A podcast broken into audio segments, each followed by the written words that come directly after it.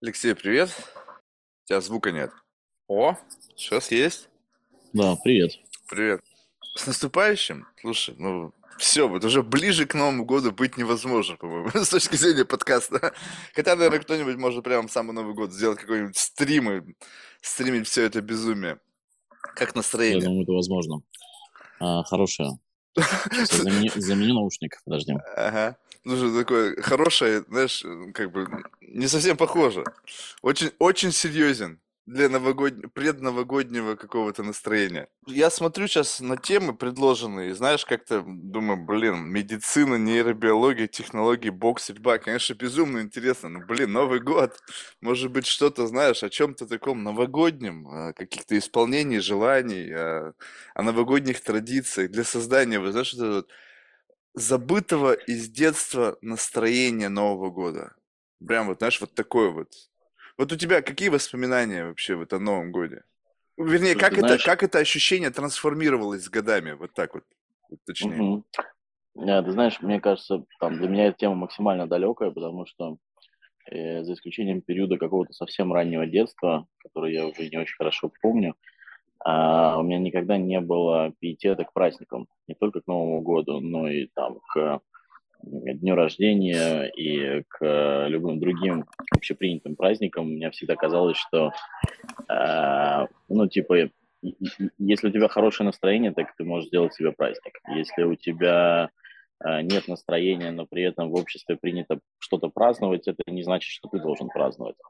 Вот, поэтому э, и Новый год, и день рождения обычно э, не совпадало с э, хорошим настроением, и я не то чтобы их там как-то мега праздновал, создавал атмосферу и все прочее.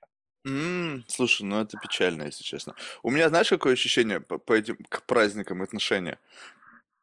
Не то чтобы там какие-то традиции, не то чтобы там какие-то, знаешь, стереотипы и сентименты. Я, я ощущаю это на уровне, знаешь, вот представь себе, как бы энергетически. Все люди, ну, блин, все, за исключением тебя, в этот момент думают о каком-то, ну, у них какое-то все равно идет какой-то иску- искусственно накачанный памп. То есть есть свои какие-то собственные заблуждения на эту тему, есть медиа, есть продажи, есть там ритейл, который вкачивает э, некое настроение. И в момент вот X такое ощущение накачанности, что ты просто как бы заходишь и такой, знаешь, на электролизованное пространство. Все чего-то ждут, все в каком-то в предвкушении чего-то. Если ты как бы внимательно к этому относишься, ты просто можешь как бы на халяву жрать эту энергию. Ну, то есть, как бы все, все кайфуют, и ты как бы, опа, вот она, бесплатная энергия, знаешь, если ты такой энергетический вампир. И поэтому мне, мне нравится ощущение праздника, а вот именно вот э, канун праздника, то есть такой, знаешь, Christmas Eve, New York, New Year Eve, вот праздник, когда еще не наступил, потому что после резкий откат и такой депресняк, наступает как бы пик, потом бум, и все понимают, что вроде как бы, а что произошло-то? Вот, бам, стрелка часов повернулась, пару часов прошло, все выпили, все доели, и как бы что дальше? А дальше как бы следующий год, и как бы и привет. И вот это вот до этого состояния я пытаюсь как бы, знаешь, вот максимально впитывать, но чтобы вот не было вот такого отката резкого. Поэтому, а, Понятно. Интересная позиция про дофаминовую яму после праздников. Ты знаешь, мне кажется, э, это не печально, но вот там моя концепция, она не предполагает того, что у меня не бывает праздников, она предполагает, что они бывают просто не в специально выделенные даты. Вот. а, Но, но то, что ты описал, прикольно звучит. слушай, ну а какие, какие праздники тогда у тебя бывают? То есть я хочу, чтобы сегодня был праздник. Бум, праздник. Ну да, примерно так это и происходит. То есть у тебя есть э, какой-то вполне себе неожиданный повод, не знаю, там отличная прогулка получилась, или там кла- классно позанимался спортом, или, или просто там приятно проводишь время за интересной беседой, и, и вот он тебе праздник. А дальше его можно закрепить там бокалом хорошего вина или чем-то еще. Слушай, ну это любопытно. У меня, не, мне, мне нужно что-то больше. То есть, как бы, безусловно, есть абсолютный кайф там в спорте, ну, в такой, блин, надо правильно понимать, такой кайф на, на грани э, не- несколько БДСМа, то есть все равно это насилие над собой. Э, Кайф наступает тогда, когда ты прошел через это насилие, уже сидишь такой в сауне, говоришь, блин, вроде как красавчик, сегодня я сделал свою программу, и все. Вот но в моменте удовольствие, оно такое очень сомнительное. Глаза на лоб, знаешь, вены рвутся, ну, думаешь, ну его нафиг. Вот. А вот общение, оно тоже, это, безусловно, тоже мощный кайф. А, но а, как бы вопрос какого плана общения? Бывает общение деловое, Бывает общение какое-то такое приятельское, бывает общение романтическое, там, тире флирт, там, еще остальное. Бывает общение с родственниками, вот мне это предстоит, о, это вообще жесть. Ты не представляешь, у меня это вообще жопа. У меня вот как реально, как в, в этом, в, как бы, в этих, в голливудских фильмах. У меня, значит, отец, у него третий брак и третий брак на американке. И у меня две степ-систерс американки. И у них семьи. И мои братья, еще брат из Канады приезжает. То есть, короче, это будет просто пиздец. И все как бы меня считают, что я как бы, знаешь, ну, ну кроме степ-систерс американки. А все считают, что как бы я должен там жениться, знаешь, когда все стандартные программы, и они стопудово начнут эту тему. Даже если они знают, что я буду сопротивляться, это будет очень постепенно, постепенно. И они один хрен эту тему, я буду ее ждать с самого начала, то есть с самого первого момента. И это будет опять жопа такая. И все, и там люди не все друг к другу хорошо относятся, и это будет вот этот стандартный как бы попсовый сценарий. Все будут держать маску до последнего, пока кто-нибудь не сорвется из-за бухла или еще что-нибудь. Это жесть, короче. Это мне предстоит завтра. Сегодня у меня будет чисто, чисто друзья. И, и блин, чисто много всего. Я, я дальше, я честно, уже подустал. Началось все с Хануки сначала. И каждый день почти я либо бухал, либо что-нибудь еще. Я думаю, все. Как бы я жду уже конца праздников. Все надоело. Даже сейчас вот сижу и наш виски э, стоит, я на него поглядываю, думаю, блин, как так, праздники без алкоголя. А ты где? Что, как это у тебя детская площадка, по-моему? Нет, это не детская площадка, это Австрия. А? В, каком, в каком-то смысле может быть детская площадка. Я в отпуске катаюсь. Mm. А, на лыжах?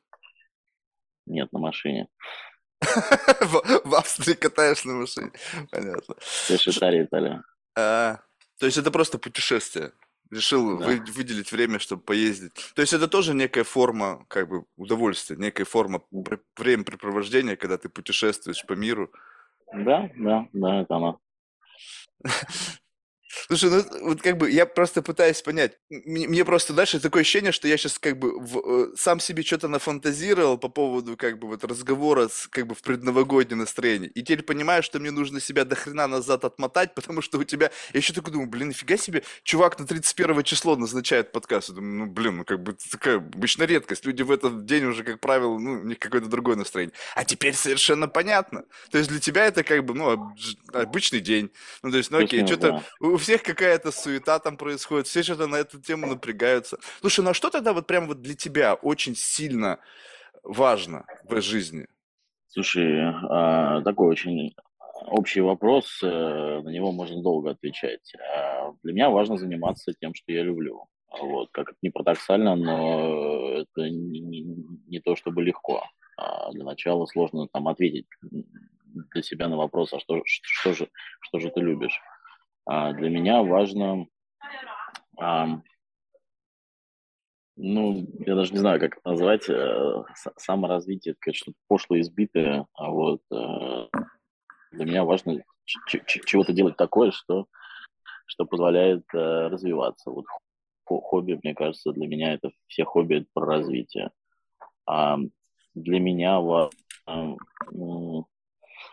как-то немножечко стараться расширять кругозор, а в том числе за счет путешествий, за счет того, что ты смотришь э, вблизи на другую культуру, не просто там путешествуешь как, как турист, а чуть-чуть все-таки погружаешься в, то, как живут люди в другой стране, там глобализм, вот это вот все понятное дело, все, все живут более-менее в любой точке мира одинаково, но если не брать какие-то экстремумы типа Эритрии, вот, но, но все равно различия есть. Вот. Э, ну а так, не знаю, долго можно говорить, что, что в жизни важно. Знаешь, это, кстати, любопытно. Вот э, именно важно, но это э, имел в виду максимальную магнитуду этого. То есть саморазвитие. Вроде бы саморазвитие это такой, знаешь, как бы базовый слой. То есть если ты хочешь быть э, ну, в жизни в какой-то момент времени, ну, не, не вплестись в конце, да, где-то там вот это, как бы, представь себе, что мы все идем, есть впереди идущий, рядом идущий, позади идущий. Саморазвитие позволяет тебе как бы вот эту позицию, ну, в этой, в этом восьмимиллиардной толпе, да, выделить, там, вперед-назад двинуть. И это как будто бы не то чтобы самое важное, это как будто бы must have. Я имел в виду, знаешь, это что-то, вот без чего ты точно не можешь жить. Вот знаешь, вот неважно будет что. Неважно будет, какие жизненные обстоятельства, неважно будет, какая там геополитическая обстановка, неважно, где ты будешь находиться, ты будешь все равно это делать вопреки всему, даже если все будут говорить тебе, блин, Алексей, ты просто гонишь. Ты говоришь, ребята, неважно, что вы говорите, это мое, и вы меня это не заберете.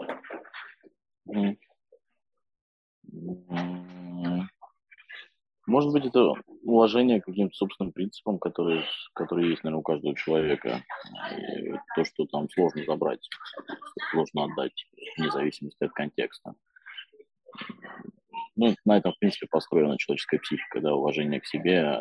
Без этого там следующий шаг – это дихтомия, дальше, дальше тяжелые психические расстройства.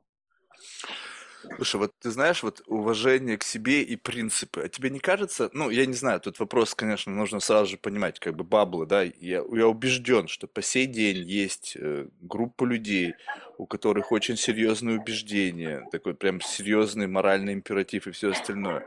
А вот так вот, вот если вот не то чтобы генерализировать, но просто смотреть вот так вот, как бы, знаешь, всквозь вот в это все пространство, возникает ощущение, что у людей размываются их внутренние принципы. Они, их, их, их принципами становится то, что актуально.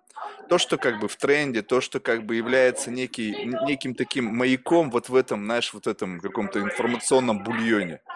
И смотришь, говоришь, слушай, ну у тебя-то какие принципы? Ну вот как бы вот это, принцип же ведь он на то и принцип, что вне зависимости от контекста ты всегда будешь как бы, ну, э, транслировать один и тот же месседж, то есть как бы вопреки всему.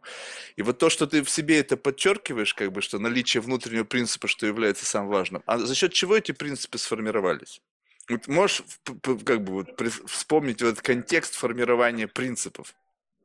В общем, ты знаешь, я вначале там скажу, чтобы как-то подчеркнуть э, свою картинку мира. Мне кажется, что Принципы тоже меняются, это как раз не, не отрицает их наличие. Да.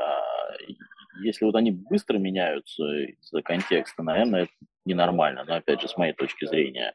Но если они там трансформируются долго, в течение там, лет, десятков лет, то это вполне себе нормальная история, знаешь, как вот язык, это же не там, статичная конструкция, не фотография, это но кино, да, то есть любой язык развивается, обогащается новыми, новыми какими-то конструкциями, заимствованными, еще какими-то, вот. вот. С принципами мне кажется, что то же самое, это тоже не фотография, это кино, хотя и кино очень замедленное.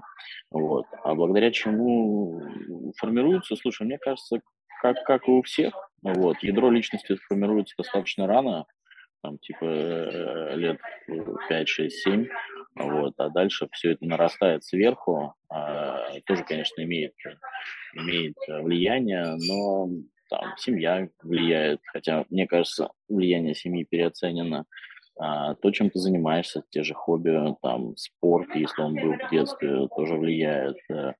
Э, не знаю, книги очень сильно влияют, мне кажется. Любой контент, э, к которому ты относишься с большим интересом, очень сильно влияет. Неважно, что это было, там, комиксы, а, мультики, фильмы, книги, вот. Это, это, это очень сильно влияет. Ну, наверное, наверное, так. Слушай, а тебе не кажется, что а, вот, под, вот если взять и расщепить вот то, что ты сказал, и как бы вот есть принципы, а есть убеждения. Вот мне кажется, принципы – это логика причинно-следственных связей. То есть это вот такой очень специфический какой-то инструмент, под которым вот э, как бы распак, ну как бы инструмент decision making. Вот когда вот есть, ну, скажем так, вот есть какой-то принцип в принятии решений, там, 1-0, 1-0. И вот в зависимости от того, какой у тебя принцип, у тебя есть некая как бы некий некий флейвор тебя в момент принятия решения. То есть ты принимаешь решение каждый раз, учитывая какой-то принцип, который внутри тебя как бы прошит. И в зависимости от этого ты выбираешь тот или иной вектор. А вот убеждение – это то, что, допустим, как некая заморочка. То есть я во что-то верю, То есть, э, ну, каким-то образом бабушка мне это сказала, родители, школа, не знаю, там, мое спортивное комьюнити, еще что-то. У меня таких, знаешь, заморочек сколько. Представь себе, тренируешься, когда дом борьбы дзюдо, половина муркопелы. Там такие были предубеждения и заморочки, это просто пиздец. Я вообще не знаю, как они дожили до этих лет. То есть, как бы, ну, слишком много вот таких вот тупиковых идей. И как бы вот оно, пожалуйста, ты можешь как бы руководствоваться чем? То есть это ли принципы это, либо это просто некое убеждение, инкорпорированные в тебя за счет какого-то внутреннего комьюнити и твоего некого согласия на определенные правила игры. Раз изменился бабл, в этом бабле другие правила игры, другие убеждения, другие какие-то идеи, ты такой думаешь, ага, получается, что там, где я был, определенные правила игры, вот такие вот. Если ты хочешь там в, этих, в, этих, в этом, внутри вот этого сообщества каким-то образом либо, ну, как-то продвигаться вверх по какой-то внутренней иерархии, ты должен соответствовать этим принципам, потому что иначе тебя отвергнут. Вернее, не, не принципам, а убеждениям. А вот несмотря на переходы и жизнь, у тебя могут меняться убеждения, а вот именно модель принятия решений, внутри которых вот лежит какой-то принцип вот этой причинно-следственной связи, он сохраняется. Ты же можешь сказать, что вот несмотря на то, что в твоей жизни было много изменений, э, и там и саморазвитие, контекст менялся и так далее, что каждый раз, когда ты принимаешь решение, ты как бы говоришь, блин, ну вот в этом решении все-таки это я. Вот я именно вот как вот Алексей. И вот это, мне кажется, принцип, а он не меняется по жизни. Интересно, ты ну, развернул эту историю. Не знаю, мне кажется, что убеждения с принципами, если их можно детерминировать и разделить на два слоя, то они все равно будут сильно связаны. А вот этот вот э, бабл или там культурный контекст или как угодно, который был в, в молодом возрасте, он, он достаточно прочно остается, мне кажется, в голове. Вот. И даже если ты попадаешь в принципиально другую среду, не знаю, переехал там в другую страну, там, за океан, или ты, э, или ты там, не знаю, в детстве вот, там борьбой занимался, жил в рабочем районе, а, сейчас там акциями торгуешь. Вот. Мне кажется, что все равно вот, э, этот вот первый культурный слой, в котором формируется твое, твое там мировоззрение, он все равно остается очень надолго. В принципе, все, все классические школы э, психотерапии об этом говорят. Вот. Э, не, не знаю, дум, думаю, что вот эти вот слои, они связаны, соответственно, как бы там, принятие решений, принципы принятия решений, они, они связаны с контекстом, и, и в первую очередь с контекстом, который был вот в момент формирования личности. Вот. Понятно, что есть какая-то подстройка, есть нейропластичность, иначе мы бы как э, биологический вид не распространились по планете Земля так обильно.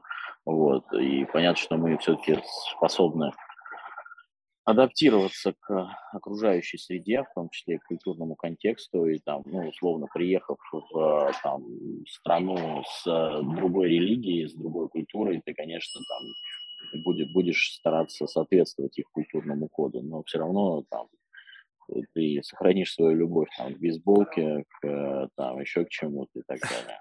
Слушай, вот это любопытно. А теперь представь себе, что вот, знаешь, как у меня... В... Ну, то есть, это понятно, что может быть быть полнейшая иллюзия. Вот представь себе, что вот э, это как такой, ну, фильмоскоп и вот куча слайдов.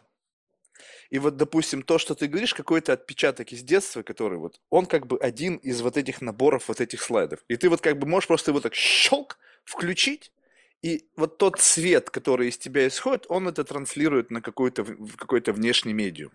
Так вот, как ты говоришь, вот это остается надолго. Ну, то есть остается, да, он остается в некой библиотеке этих слайдов. То есть не факт, что я всегда через него транслирую. Я могу в него легко вернуться, потому что я помню. Вот, кстати, даже любопытно. Когда я приехал в Америку, ну, то есть понятно, что как бы еще были свежи воспоминания о юности, как бы в том, вот в том контексте, в котором как бы описывает этот слайд. И я попал, знаешь, ну, познакомился там с ребятами там из Бруклина, там эти вот эти Блад, Скрэпс, вот эти вот банды. И я помню, как бы был некий такой, знаешь, как бы такой около криминальный флер России, там, 90-х лет. Я сравниваю их вот этот вот контекст, в котором я бы мог, в принципе, расти, потому что, ну, могло бы такое оказаться. Вот как бы пытался соединить это со своим слайдом. Я тебе скажу, что он вообще другой. Вот просто принципиально другой. Другие какие-то ценности. И не то, чтобы, знаешь, какие-то там высокие моральные принципы. Я думаю, офигеть, думаю, а как так вот? То есть получается, что вот просто в зависимости от контекста ты можешь себе впитывать некую, как бы, некую, некий датасет, который будет каким-то образом записываться в твои нейронки и предопределять природу твоих мыслей, действий и так далее. И поэтому я, я как бы, ну, еще раньше этого, я принял для себя решение, что я не хочу ассоциироваться с, хоть с какими-либо вот этими слайдами. Они как слайд. Вот просто какой-то отпечаток времени. Я находился под воздействием какого-то информационного поля. Это как некий датасет, обучал мою нейронку, тренировал меня, условно, без даже моего желания этого делать. Но как только ты научаешься вот этот слайд от себя, как бы, ну, диссоциировать себя с вот этим контекстом и этим неким опытом, то это всего лишь слайд. Ты в него всегда можешь включить, всегда выключить. И вот тот цвет, мне кажется, вот который светит всегда, и он светит плюс-минус всегда с одной и той же частотой, это вот и есть твой какой-то внутренний, не знаю, вот, вот, не знаю, не просто, может быть, принцип, не совсем правильное слово, может быть, это вот некое такое свет твоего сознания, который подсвечивает все тот внешний слой, который у тебя представлен в виде вот таких снэпчатов твоего какого-то коннекшена с тем или иным контекстом. Ну, слушай, мне кажется, это очень высокий уровень там осознанности, если ты способен слайды менять. Мне кажется, что вот, а, вот, ну, вот что если, помогает для осознанности. Да, да, понятно, да, главный рецепт. Слушай, ну, мне кажется, что если вот там продолжать аналогию с, этим, с этими слайдами, то как минимум у этих слайдов есть какая-то последовательность, и она там зафиксирована исторически. И вот те, те слайды, которые где-то внизу, а, то твой проектор, он всегда через них что-то светит. Вот. И э, может быть, да, я тут, тут как бы, наверное, там может быть очень много разных точек зрения. Может быть, можно слайды убрать, можно светить э, через условно чистую призму. Может быть, можно менять эти слайды. Но мне почему-то кажется, что вот те первые слайды, которые, э, которые были на этапе формирования личности, они все равно где-то остаются, и все время через них проходит а, какая-то цветовая волна. Не, они есть. Вопрос, ну ты же помнишь, как вот этот фильмоскоп устроен? То есть вот есть проектор, и вокруг него такой целый барабан из слайдов. И вот как бы они там вставлены. Ты просто ты как бы сам условно вот эту платформу, через которую происходит свет, светишь, есть то, что ты говоришь, мне кажется, знаешь, это как, как будто бы дефолтный мод, когда шик автоматически поворачивается без вот твоего контроля над вот этим барабаном, который вращается. То есть ты раз и начинаешь действовать в соответствии с какими-то предубеждениями и предустановками, как правило, очень уходящими вглубь детства, потому что там настолько сильны. А почему? Ты вот задумайся сам, что мне кажется, у тебя просто в контроле над своим сознанием в детстве меньше. То есть, несмотря на то, что это такой сияние чистого разума, ребенок вроде бы там максимально впитывающий, максимально обучающийся. Каждый день новое. Ты представляешь себе? Вот, вот я бы, не знаю, вот честно скажу тебе, мизинец бы, наверное, отдал бы, чтобы сейчас пережить experience ы заново какие-то. Знаешь, первый секс, первый алкоголь, первый косяк. Ну, то есть все первый, только вот уже сейчас, с позиции некого осознанного проживания этой действительности. Потому что я помню какие-то первые разы, но это такой какой-то размытый, вот прям какой-то такой очень заблюренный сценарий. Так вот, в этот самый момент, мне кажется, в нас постоянно все и впихивают, потому что очень легко. Вот этого резистанса, связанного с неким осознанием, критическим мышлением, как бы неким, неким декомпозированием того, что в тебя пытаются запихнуть, его нет. Поэтому все прилипает, все как вот на машине едешь, и шмяк, шмяк, шмяк, шмяк, там, не знаю, какая-то машкара на лобовое стекло. И это все остается с тобой до самых-самых-самых старых лет. И поэтому вот это, мне кажется, такая, знаешь, идея, как вот, знаешь, декомпозировать вот эти все слои, Понятно, насколько это можно находиться, вот в, может быть, это полная иллюзия, может быть, я сам себе что-то насочинял, но чем больше вот попытки как бы вот отщепить от себя вот это вот как бы, что и, как бы, знаешь, такой слайд, он, он, он единый, но он такой многослойный. Это и все можно назвать детство. Его вообще сложно рас, рассоединить. Там куча всего. Там просто ты сколько ты не помнишь. В садике ведь тоже ты как-то обучался. Каждый день были итерации с какими-то вот этими котятами. Ну, я имею в виду своими там. Э, и это тебя обучало. Но ты этого не помнишь. Ты не помнишь какие-то там боли, плачи и все остальное. И это тебя обучало. Поэтому вот любопытно, когда люди, знаешь, как бы пытаются вернуться там в рамках каких-то трипов в свое в совсем самое раннее детство, чтобы вот увидеть вот какие-то снэпчаты той реальности и как бы выделить их в отдельное какое-то э, э, э, влия, как бы влияющее на что-то фундаментально. То есть вот ты вот хоть одну в жизни вот такую развилку фундаментальную можешь, э, ну, как бы отрефлексировать, вспомнить, когда вот явно после этого события, после этого какого-то, ну, не знаю, неважно чего, какого-то experience а пережитого, ты точно знаешь, что ты изменился. То есть как бы ты, как будто бы от, вот произошло некая траектория твоего жизненного пути. Слушай, ну, ты, хорошо ярко описал. Там, мне, мне тоже кажется, что эта история там, про то, что вот эти датасеты, они э, очень быстро и очень эффективно обучают твои нейронные сети, потому что у тебя ну, действительно там, меньше, меньше критического мышления, ты, ты, ты жаден до впечатлений, и это действительно там тебя полностью формирует. Э, могу ли я вспомнить какие-то моменты, которые, которые изменили мое отношение к чему-то? Ну, наверное, да. Вот. Э, опять же, мне кажется, достаточно много в наше время людей пытаются это сделать, опять же, там, в рамках там, психотерапии, в рамках там, каких-то трипов, типа, типа какой-нибудь Иваски. Вот. Э, люди э, пытаются найти ключик к вопросу, а почему я отношусь к каким-то вещам так, как я отношусь, и никак иначе. Вот. Да, наверное, у меня тоже, тоже, есть какие-то воспоминания, которые, как мне кажется, сформировали мое отношение к э, каким-то ну, там, явлениям в жизни.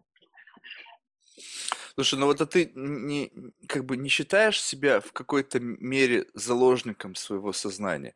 Вот представь себе на секунду, вот э, сейчас, ну, э, понятно, что это будет абсурдный, с моей точки зрения, вопрос, но вот представь себе, что вот тот Алексей, который есть, он сформирован под воздействием чего-то. В какой-то мере тебе может быть комфортно находиться в том самом стейте. Но представь себе, что это как бы only, ну, как бы single version. Вот ты вот да, один конечно. вот такой. И ты как бы говоришь, окей, ну я такой себя уже знаю. Ну, а что если? Бам, Конечно, да. я просто включу, вот как бы ассоциирую себя со всем тем набором слайдов, которые есть, которые меня формируют как личность. И просто искусственно, соз... уже имея богатый опыт, достаточно большое количество знаний, там, интеллектуальную необходимую оболочку, создам альтернативную версию, которая будет проживать за единицу времени альтернативный жизненный сценарий. Раз, и ты радуешься от Нового года, кайфуешь от этого по полной программе. То есть, как бы, вот это вот некая как бы как прыжок от самого себя, чтобы не быть заложником своего сознания. Мне кажется, ну, лично мне вот хуже всего становится, когда я становлюсь заложником своего сознания, когда я понимаю, что я нахожусь в поведенческом тупике. Я знаю, что из пункта А попадаю в пункт Б всегда с одинаковой. Вот как бы, что ты бы не хотел. Вот это триггерит, и ты оказываешься здесь, и это всегда именно так. Как будто бы ты идешь, видишь, грабли лежат, ты говоришь, не-не-не, вставать не буду, стопудово не буду, а пойду, бам! Какого хера? И так каждый раз. Слушай, ну да, мы, мы, мысль понятная, она классная сама по себе. А, я тоже считаю, что мы, мы всегда заложники своего сознания и своего опыта, и как, как бы там это не было хорошо, это имеет, конечно, и минусы. И ты вс- всегда, как вот ты говоришь, там, в каких-то ситуациях ролевых ты поступаешь через э, призму своего опыта, и классно было бы иногда попробовать абстрагироваться от него, э, там, условно, прыгнуть в другие ботинки и посмотреть, а как бы оно было, если бы ты поступил по-другому. Вот. Э, вопрос, мне кажется, очень глубокий, э, потому что, ну, с, с одной стороны, э, это возможность э, там, взглянуть на, на, на жизнь с разных ракурсов, с другой стороны, если э, если представить, не знаю, гипертрофировать представить, что каждый человек способен погружаться в ботинки э, любые условно, тогда, тогда наверное, теряется и, э, теряется и многообразие. Тогда, тогда условно каждый человек похож на каждого и максимально многолик и как бы, ну, то есть э, тема классная, интересная. В этом-то и фишка, что не каждый может, понимаешь? Поэтому это многообразие сохраняется, потому что вот, знаешь, люди настолько, э, ну, опять же, в процентном соотношении, я не знаю, проводил такое исследование, но мне кажется, просто по ощущениям, что большинство людей очень сильно сживаются. У них есть какой-то такой набор. Это не то чтобы один какой-то прям вот такой э, совсем законсервированный какой-то в одной теме человек. Это, как правило, какой-то там 3-4 набора. То есть я вот это, это и вот это. Там, у меня недавно, значит, был человек, у меня, значит, философия, гейминг, НЛО. Другой, значит, был там, допустим, там э, э, декан, э, регент, философ. Ну, то есть, как бы вот какие-то вот такие ключевые определяющие позиции. И человек действует из вот этих вот как бы вот таких больших folder ов, из предустановок, которые у них очень глубоко уходят. Они, как правило, вот если принять тебе дерево принятия решений, где как бы board room, да, вот board meeting, и там сидит board, board of directors, и вот есть некие такие как бы folder ы, которые, у них э, доминирующее количество голоса. Допустим, философия. Представь себе такой гигантский фолдер. 35% голосов. Там, game development, там, 25, и НЛО, там, 15. Понятно, что вот эта коалиция из этих вот трех там членов борда, они будут доминировать, у них 51%, и они принимают решения за тебя. То есть ты действуешь, исходя из этого.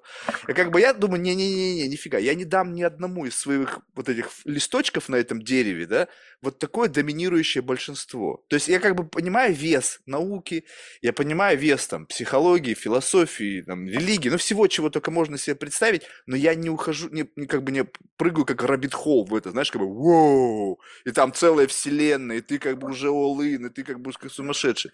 Поэтому когда ты смотришь на людей, почему, мне кажется, им сложно перепрыгивать вот как в какие-то такие, знаешь, условные там ботинки, там, не знаю, в костюмы, потому что у них слишком большая связь с вот этими как бы предубеждениями и вот с этими фолдерами.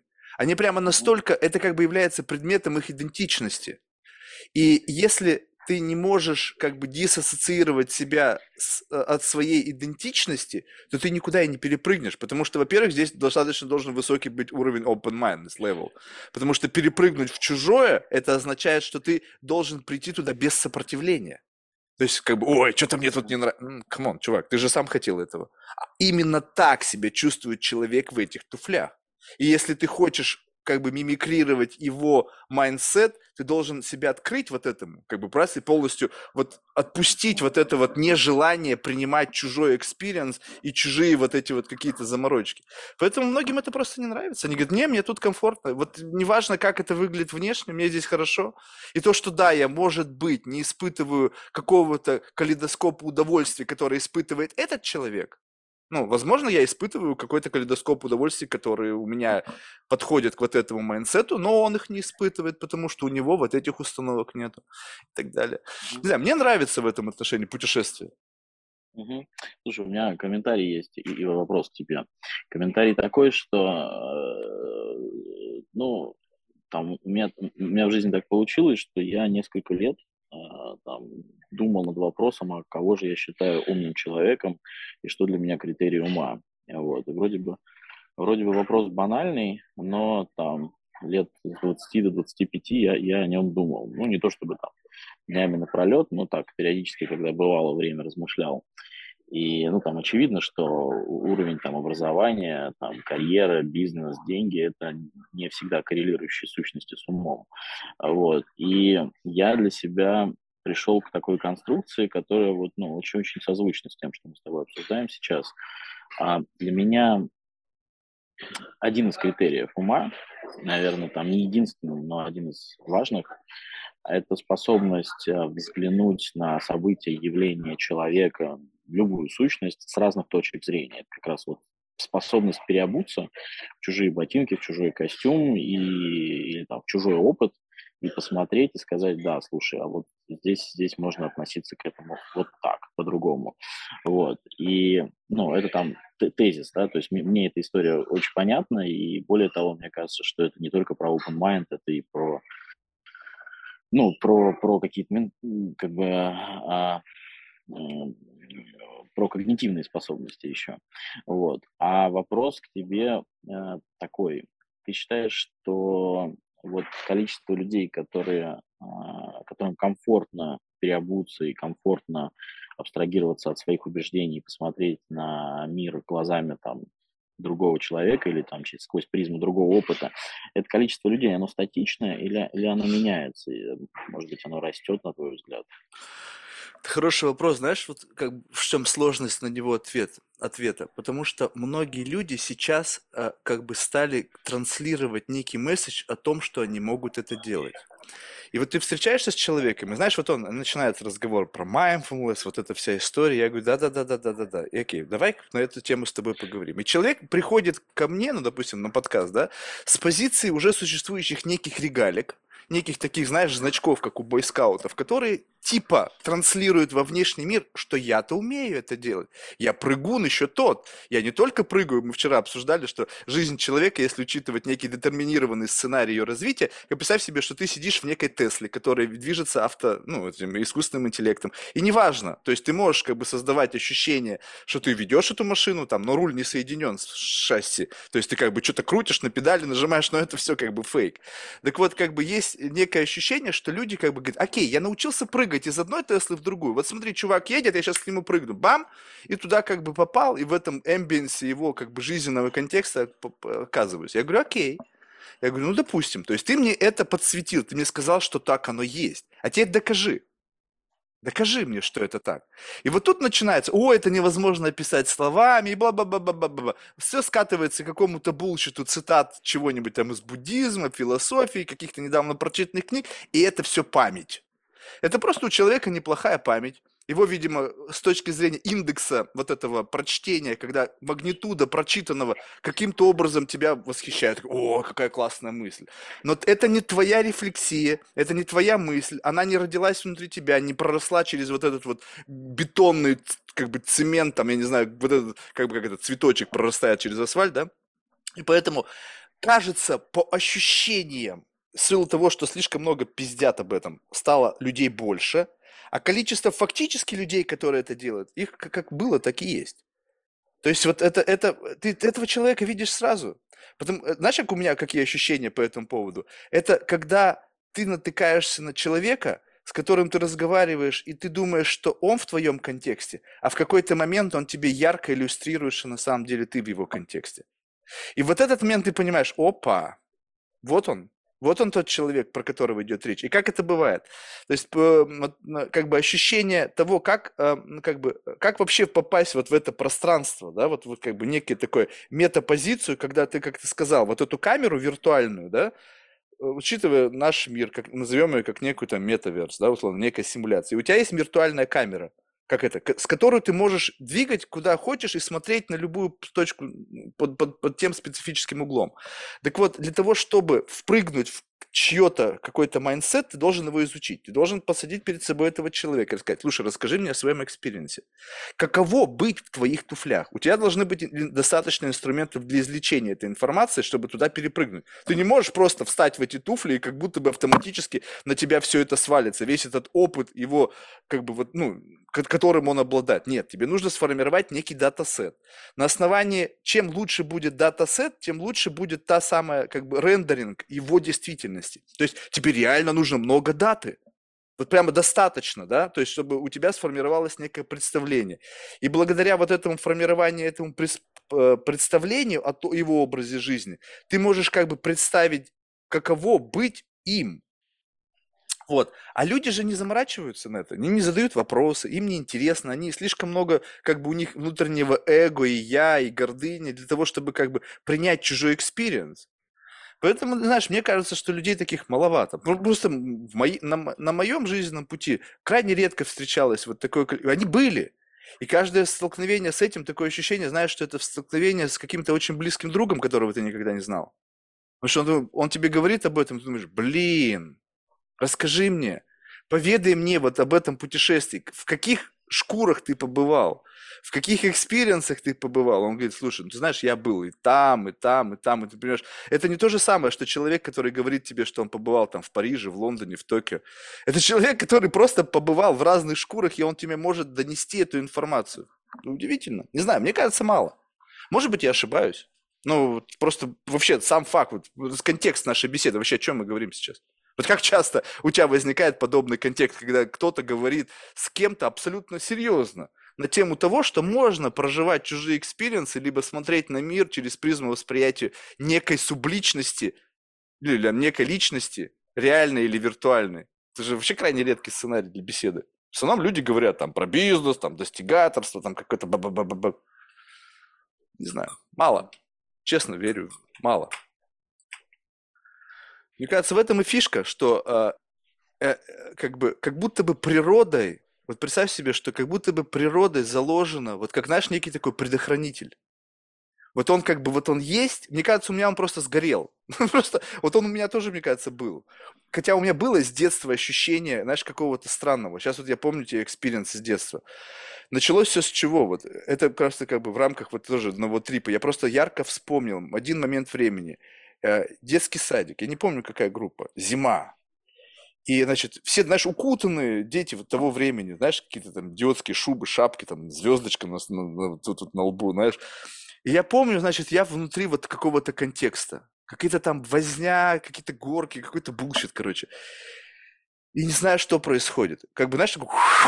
И вот а, резкое отдаление. Может быть, я голову ударился, я просто не помню сейчас уже.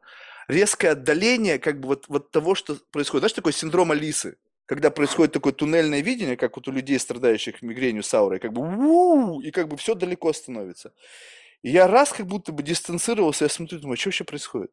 То есть какое-то непонятное броунское движение, какие-то там биологические юниты двигаются, и я не понимаю вообще, что происходит. Никакого смысла в этом нет. То есть абсолютно зыру смысла в том, что происходит сейчас вот на этой площадке. И мне стало так неинтересно. Я стал смотреть головой, головой крутить, а, типа, а что интересного происходит? И я увидел воспитательницу. Грусть... Ну, она сидит и грустит. Потому что, пиздец, у нее жизнь, видимо, не удалась. Ну, представляешь, наблюдать за детьми, которые какой-то херней страдают. Ну, ты представь себе уровень абстракции, когда взрослый человек, наверняка имеющий к тому времени неплохое там педагогическое образование, сидит, и ему нужно целый день, вся эта его жизнь сводится к тому, чтобы управлять какими-то сущностями, которые вообще сами не понимают, что они творят. Я увидел эту грусть в ее глазах.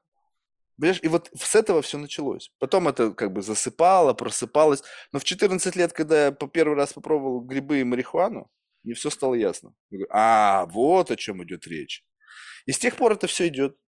С тех пор это идет ощущение, как бы, что мы, э, э, как бы, это твой выбор. Ты можешь быть постоянно в своей Тесле, вот этой вот, которая предоспол... как бы детерминированного твоего пребывания. Либо ты можешь прыгать, скакать, не знаю, смотреть сверху, в общем, делать что угодно. Иногда возвращаешься туда, посмотреть, каков маршрут, предрасп... то есть где ты, вот, вот как бы некий такой roadmap, как взять, допустим, Google Car, да, и вот он изначально есть пункт а и пункт Б. Пункт А – это пункт твоего рождения, пункт Б – это конец твоей жизни, смерть, неважно где. И ты просто возвращаешь туда и смотришь вот на этом навигационном модуле, где ты сейчас находишься, сколько тебе приблизительно осталось. И такой смотришь, а, ну еще, как бы, ну как минимум треть пути, да, ну окей. Выпрыгнул, дальше пошел. Проблема в том, что иногда для того, чтобы тебе перенять чужой опыт, нужен человек, который согласится тебе его отдать. Люди же не отдают свой experience. Они прямо сопротивляются, они, они будут как бы для того, чтобы человек начал делиться своим как бы experience -ом, своим mindset -ом, он должен тоже из него выйти. И из с внешнего, как будучи внешним наблюдателем. Но представь себе, что как описать э, свой внутренний experience изнутри. Ты должен тоже как бы выйти и описать, как бы наблюдать вот за э, своей жизнью, сказать, слушай, ну окей, я сейчас буду смотреть на свою жизнь, она мне знакома, у меня есть свой понятийный аппарат, я понимаю, что там происходит. А ты слушай, я буду описывать. И вот, допустим, там у меня был чувак, он, э, он э, посетил там все 14 восьмитысячников. Ну, то есть один из 25 людей в мире, там, пиздец experience. Он говорит, я смотрю на эту гору, там, не помню, какая там, там, Анапурна или там Кейтум, в общем, неважно, какая-то гора, где ты никогда не знаешь, сойдет лавина или нет. Ну, то есть, представляешь себе, вот как бы выбор. И если сойдет, то это стопудовая смерть. Ну, как бы без вариантов. И вот он говорит, а я не знаю, но я иду. И вот ты когда смотришь, он тебе рассказывает об этом всем. Понятно, что э, уровень извлечения информации был очень вялый. Ну, то есть прям вот такой, очень примитивный, потому что он достаточно интровертный. Может быть, просто некомфортно со мной было общаться, не всем комфортно, кстати. Вот. И он выдавал, знаешь, так очень порционно. Но даже в этом майнсете для меня было достаточно информации, чтобы сделать вывод, что я никогда не пойду ни на Эверест, ни на какую другую гору, потому что ну его нахуй. Можно сдохнуть в три секунды. И ты должен быть готов умереть во имя чего? Во имя некого спортивного интереса. Я говорю, слушай, а ради чего? Он говорит, да ради того, что как бы каждый спортсмен делает. То есть, понимаешь, для него вот как бы его спортивный интерес, ты только задумайся. Вот это вот некий такой драйв, который вот спортивного какого-то вот этого, его драйвит посещать это, причем он еще бескислородно посетил это. То есть это пиздец, это какой-то суперхьюман. Я думаю, офигеть. И вот когда ты вот это вот на себе примерил и ощутил, ты говоришь, ноша слишком тяжела для меня. Ну, то есть мой вот внутренний вот какой-то экзоскелет, да, вот он не вывозит. Это просто как бы, ну, я принимаю это, но я понимаю, что это я не как бы, э, в, у меня нету вот в рамках этой генетической лотереи того самого набора каких-то вот ну, когнитивных искажений, каких-то там вбросов, знаешь, вот этих там в ДНК, каких-то там твиков в программе, чтобы быть нормальным юнитом, вот как бы полностью посвятить себя, dedicated вот этой деятельности. И вот в этот момент ты чувствуешь, как есть некое понятие, вот, вот это любопытно, когда ты, впрыгивая в тот или иной жизненный сценарий, понимаешь, что тебе в нем некомфортно. Ну, то есть, как бы ты не создан для него. То есть, как будто бы заготовка, она определяется вот как бы э, э, э, на каждом жизненном пути, не знаю, все многообразие возьми жизненных сценариев, у тебя все равно есть предустановки, которые тебя, для тебя абсолютно как бы уникальны. И вот эти предустановки позволяют тебе комфортно двигаться в этом направлении. И поэтому, исходя из тех предустановок, которые у нас есть, в какой-то мере можно как бы оценивать вот эту специфику ну, вот, нашего жизненного пути. Ну, ты же встречался наверняка с людьми, которые вот, у них какая-то очень специфическая жизнь. Ну, то есть, допустим, они занимаются чем-то, чем ты, как бы, тебе сложно представить. Допустим, патологоанатом. Ну, есть, странно. Гробовщик. Или там, не знаю, э, кто там еще? Ну, что-то вот такое, знаешь, вот какой-то экстрим. Допустим, какой-нибудь там, не знаю, человек, изучающий кольчатых червей. Ну, чувствуешь, да? Но он полностью, ему кайфово от этого. Он получает искреннее удовольствие. Вот в этот момент что ты чувствуешь? Почему, как бы, вот когда вот ты видишь вот подобные странные, ну, странные, я имею в виду, air э, странные для тебя способы проживания жизни, что в этот момент ты думаешь о человеке? Ну, с учетом того, что ты начал примеры с э, патолога-анатома, а я 8 лет а, занимался бизнесом в сфере патоморфологической диагностики. Офигеть, я попал. Да, и когда-то в свое время я там искренне влюбился в эту сферу, просто абсолютно искренне.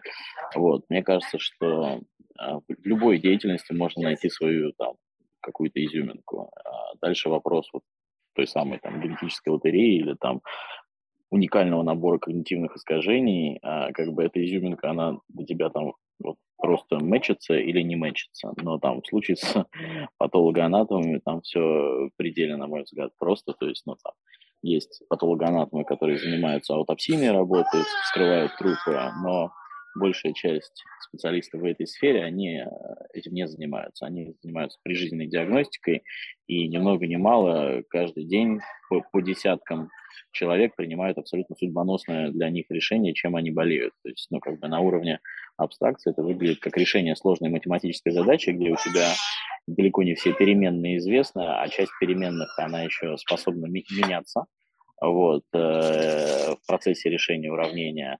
Вот, и от решения этой задачки зависит действительно ни много ни мало а, там, жизнь конкрет, конкретного пациента. Вот, поэтому мне, мне эта история там максимально понятна и максимально там вызывает восхищение, но у кого-то, да, наверное, у кого-то это не вызовет. Слушай, тогда, значит, я неправильно сказал. Давай я отмотаю тогда в суд медэксперт, где уже явно не с живыми, а с мертвыми. Да, да, да, да. Э, ну, неважно, там, то, точно есть, да, профессии, там, виды деятельности, которые, которые там, я не понимаю, э, ну, там, история с кольчатыми червями, там, или с, там, не знаю, коллекционированием, там, э, высушенных э, листочков, там, создание гербариев. Ну, то есть я не, не способен, наверное, понять кайф от этого. То есть я точно знаю, что он там есть, и, наверное, если потратить какое-то количество усилий и попробовать вот залезть в голову человеку, который, который в этом видит красоту, наверное, я ее смогу увидеть. Вот но тогда ты перепрыгнешь. Полюблю, да, но полюблю ли я эту красоту? Скорее нет, чем да, потому что, потому что он все-таки другой. Я, я не смогу на 100% э, мимикрировать под его там э, уникальный набор когнитивных искажений. Вот, поэтому, а здесь вопрос о любви не идет. Для того, чтобы перепрыгнуть, не, не надо это любить. Это как, знаешь, это как вот, я как говорю, как путешествие. Вот ты приезжаешь, допустим, не знаю, там, в Париж, да, кто-то говорит, ой, я приехал в Париж, я в него влюбился. Не знаю, я был в Париже много раз, никакой любви не происходит. Ну, то есть, как бы, ну, окей, да, новое место, окей, новая география, какие-то достопримечательности, разные люди, разные контексты, другой язык, все. Ну, то есть, как бы, вопрос, вот just enough, понимаешь? Если ты полюбишь, то это означает, что ты там засядешь. То есть в этом-то как бы и есть беспристрастность, что любовь, как, это вот именно любовь, мне кажется, привязывает нас к тем или иным башмакам. Что, ну, любовь, привязанность, как-то назови это как хочешь, но вот именно вот это ощущение, но это и есть в этом кайф, когда ты натыкаешься на что-то, вот именно вот это отличие. Когда мы похожи, все очень просто. Ну, то есть, как бы, когда мы с тобой, представь себе, что вот сейчас как бы вот настолько, ну, если бы я был бы, допустим, настолько гениален, я бы абсолютно отмимикрировал бы тебя. Вот как бы стопроцентная ментальная копия тебя сидела бы вот сейчас вот напротив тебя. Ну какой бы у нас с тобой был бы разговор? Ну мы бы как бы с тобой посидели бы, друг друга помолчали, сказали, слушай, ну окей, все понятно, давай пойдем другими делами заниматься. То есть получается, что в этот самый момент, как бы, ну, потому что нету никакого обмена. Ну, то есть как, окей, мы тын-тынк, пинг сделали, пим-пим, свой-чужой, ну, как бы моментально, сто процентов свой. Вум, мы объединились в единое, все, на этом все закончится, потому что смысла нет, я и так все знаю. Я и так все о себе, что ты из, из внутри себя о себе можешь спросить, ты просто не можешь родить другого вопроса. Вопросы рождаются на стыке несовпадений. Когда ты смотришь на белое, а кто-то видит красное, и ты не пытаешься в этот момент его переубедить в том, что ты что, гонишь, это, блядь, не белое, это красное. Не-не-не. Ты говоришь, слушай, а почему и как так получилось, что ты видишь красное? Расскажи мне это, потому что у меня это вообще по-другому. Я пока тебе не буду говорить как, но просто расскажи мне вот эту природу. То есть у тебя это какой-то когнитивный гаджет и другие, у тебя там color blind или еще что-то там. Но вот именно в момент, когда ты начинаешь вычленять вот эти вот отличия, ты начинаешь о себе больше узнавать. Чем больше у тебя внешних датасетов, которые, вот, э, в которых есть именно подмеченные тобой отличия, тем лучше ты формируешь вот эту контурную карту себя. Вот это вот какой-то, знаешь, такая изогнутая линия, там вот связанная там с, э, как бы, как бы, как некий такой сложный пазл. Вот не такой простой, как все привыкли, а очень сложный. И у некоторых на концах вообще фракталы. То есть, как бы там нету такого прям, знаешь, вот четкой линии, там вообще непонятно что, никогда не подобрать. Вот, и поэтому чем больше людей, чем больше разнообразных, поэтому я так вот, например, э, как бы тяготею к людям, максимально отличающимся от меня. Потому что только они позволяют тебе познать себя, ну, не знаю, приблизиться к познанию себя, не то, что можешь познать. Ну, я люблю да, чудаков. Вообще да. всякого рода. Я сам чудак, но э, люблю и других в отношении чудаков. Ну вот сколько у тебя, вот, э, скажем так, вот, э, представь себе, что у нас есть у каждого такая как бы записная книжка, но она не то чтобы это адреса и телефоны, а записная книжка, в которой есть какой-то набор стереотипов. Знаешь, как бы вот стереотипы. Вот у тебя друзья или там знакомые, они, можно их как бы, знаешь, так это, как бы кластеризировать, то есть как бы сделать некое такое архетипирование. И вот количество вот этих архетипов, они формируют такое количество боксов. И вот по количеству боксов можно сказать, сколько людей в твоей записной книжке. Там два бокса, три бокса, четыре бокса. Неважно, в каждом из боксов может быть по 100 там, человек. Так? И вроде бы как бы, о, у меня тысяча человек. Ну окей, ну у тебя всего 10 боксов. Либо три бокса, в котором распихано тысяча человек. Вот сколько архетипов, в которых ты смотришь и говоришь, а, это вот этот, стопудово. Я его знаю, я знаю, как хендл его, я знаю, как с ним общаться, я знаю, какие у него есть какие-то определенные там крючки, на которых его можно поддеть. Угу. Слушай, хороший вопрос, прям классный. Я не считал количество архетипов. Может быть, потому что у меня чуть-чуть другая картинка, да. Мне кажется, что каждый архетип, он одновременно и бокс, и фрактал. То есть э, на каком-то уровне ты можешь э, разделить там сотню своих знакомых на 10 архетипов, но если начинаешь там закапываться глубже, то оказывается, что их там больше, может быть, их 20, а может быть 30, а может быть 100. Вот. И, и как бы, ну, и, и в этом смысле тогда получается, что, что ну, а, архетип – это понятие на определенном уровне изучения. То есть вот там копнул на 5 сантиметров, и, и они все объединяются, а копнул на 7, и они уже нифига не объединяются, по крайней мере, в, такой парадигме. Вот. А, но, но, но кажется, что все равно, если вот хотя бы на самом верхнем уровне, все равно, конечно, людей можно разделить на какие-то там а, классы, и, в принципе, там таких, таких систем классификации достаточно много, и там в прикладной там психологии, где, где только их нет. Вот. А, но, но вообще вопрос, да, хороший, интересный. Он, знаешь, да, вопрос, насколько глубоко ты копаешь? Вот в общении да, с людьми, да. насколько глубоко ты копаешь? Где вот just enough? Вот где ты останавливаешься, как да. правило? А, ну, мне кажется, что базово не глубоко, вот, э, потому что э, на это там банально нет времени, вот, но если там с человеком связывает что-то, э, ну или там случайно получилось, что ты его видишь там второй, третий, четвертый, пятый раз в жизни, и и оказывается, что он интересен, то дальше, конечно, начинаешь копать вот ровно столько, сколько ты с ним общаешься. Вот. Но, но базово прилагать к, к этому э, какие-то усилия не хочется. Я, я на самом деле, знаешь, что хотел сказать? Вот предыдущий твой вопрос, он меня э, вызвал в ассоциативной памяти другой вопрос. У меня знакомая как-то там пару лет назад спросила, а если у меня коуч, а если у меня человек, там, через вопросы которого я пытаюсь там что-нибудь Э, что-нибудь раскопать. И я, я ответил на этот вопрос так, что у меня много коучей, в основном они все у меня на работе, они там ну, являются членами команды э, моей, и каждый человек, каждый там архетип, который там есть в этой команде, и, и этот архетип отличается от меня, он для меня как раз и является коучем, потому что ну, я согласен с тем, что ты сказал, да, то есть изучая э, манеру мышления другого человека, изучая его там ботинки, его, его там, местоположение его камеры, которая там смотрит на этот мир, ты, ты как бы, ну, и, и свою картинку мира меняешь, видишь, что есть какая-то еще точка зрения. И вот если они действительно отличаются, если, например, там, ты не рационален максимально, а там один из твоих коллег или, неважно, коллег или знакомых или друзей, он, например, максимально рационален, при этом там, ты постоянно задаешь ему вопросы, а как видишь этот мир, и тем самым обогащаешь и свою точку зрения тоже. Это очень, это, это, это очень важный вопрос. Как раз таки вот э, я так всегда жду от собеседника, не то чтобы как бы я ожидаю, что он сам это сделает, а именно жду момента времени, когда он меня триггернет на что-то. То есть я не всегда жду, что мне зададут вопрос. Иногда вопросы ждать можно бесконечно. Ты просто ждешь некой рефлексии. Вот как бы ты что-то вбрасываешь, как бы, ну, понятно, что в этом есть... Кстати, вот это любопытно. Вот я всегда, когда говорю, можно ведь тоже это расщепить. Вот представь себе, что ты раз и вот что-то говоришь, и вот внешний наблюдатель на это смотрит и говорит, слушай, откуда это идет? Вот ты просто вот представь себе такой уровень абстракции. Ты говоришь, я ведь абсолютно, у меня нету предустановок, у меня нету сценария. Это откуда-то прямо вот сейчас, я прям чувствую, каждое слово ложится вперед, как, знаешь, как ты укладываешь плитку вперед.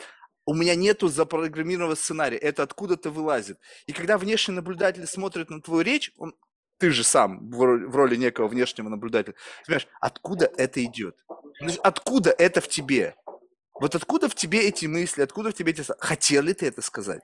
Либо у тебя не было, как бы, ты заложник. Я даже сейчас не могу изменить ничего. То есть настолько вот ощущение детерминированности того, что вылазит из моего рта в рамках этого контекста. И ты говоришь, так, подожди, как это происходит? Получается, что ты, как некий коммуникативный мост, создаешь некий такой туннель, в котором формируется определенный месседж. Вот он как бы каким-то образом завязан на тебе.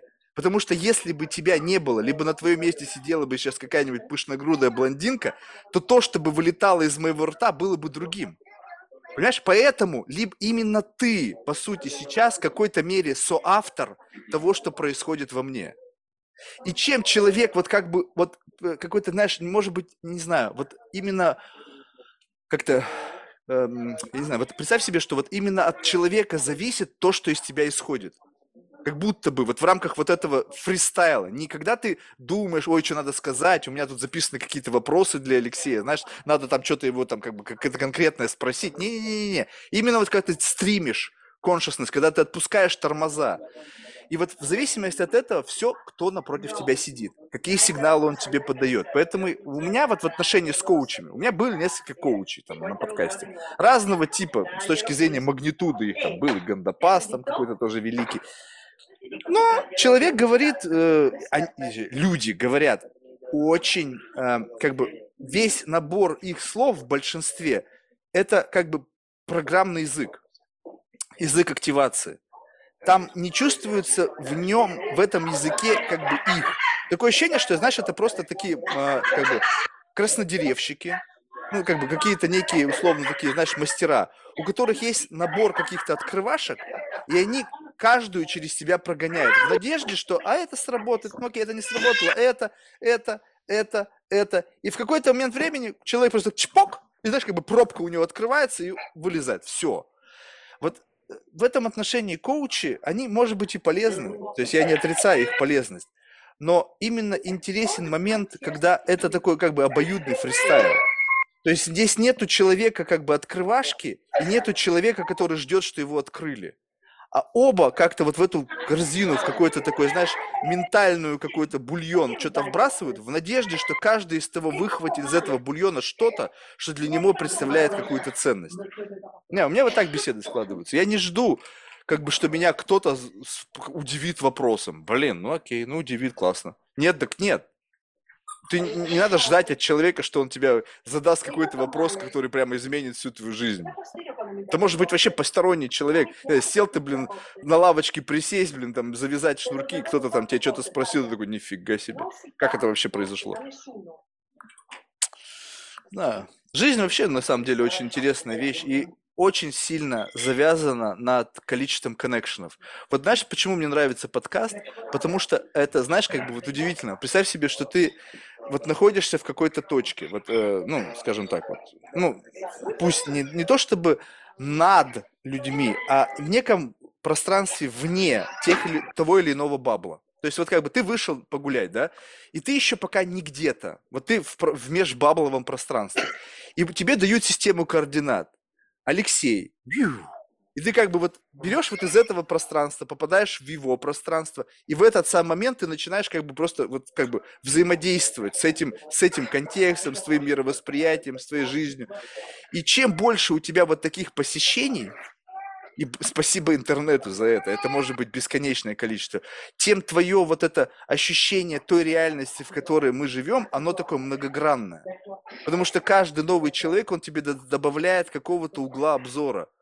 Иногда бывает микроскопический угол обзора, но все равно в какой-то момент времени формируется вот 3D-шность вот этого. То есть из двухмерного, когда ты вот как бы ты ни смотрел, ты все равно смотришь как бы из, вот из, будучи заложником своей призмы восприятия. А тут у тебя призма восприятия Васи, Пети, Оли, они тебе дополняют, и у тебя такое, знаешь, как бы объемное видение. И это здорово. На самом деле только как бы, насколько это иллюзия? Насколько это иллюзия в отношении того, что ты что-то вообще формируешь? Может быть, нет? Может, представляешь себе, я сам себе что-то нафантазировал и живу в себе какой-то в новой психологической реальности. Слушай, ну, на- наверное, здесь могут быть разные точки зрения. Вот. С учетом того, что мы живем сейчас там в процентов на 70 в абстракции, конечно, можно сказать, что ты чего-то формируешь через такие диалоги, а можно сказать, что ничего не формируешь. Но я, я скорее склонен считать, что формируешь. То есть там несколько лет назад общаясь с одним журналистом, он там военный, ну, военный корреспондент, и а, там пишет такие большие материалы, лонгриды по о разных сферах а, жизни, и вот, ну, собственно, у меня, у меня родилось, я говорю, слушай, ну ты же проживаешь там десятки или сотни жизней, да, то есть ты, сегодня пишешь про медицину, а завтра ты пишешь про войну, а послезавтра ты пишешь про путешествия, вот, и э, раскрываешь ту или иную тему глазами, глазами героя.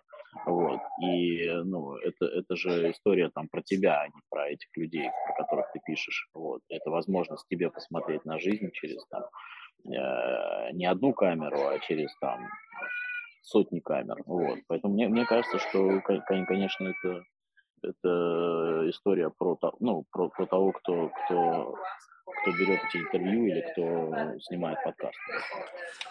Тут очень важно понимать, вот, э, вот возможно, журналист это как раз-таки человек, который, как бы он, как это, как, наш, у него библиографическое э, воспринятие реальности. То есть он с твоих слов записывает материал, да, оно воспринимается через призму его собственного восприятия, каким-то образом вот происходит некое расщепление, вот эта дифракция вот этой истории за счет вот этого как бы преломления через призму, там, раз, и как-то вот оно легло на матрицу по-другому.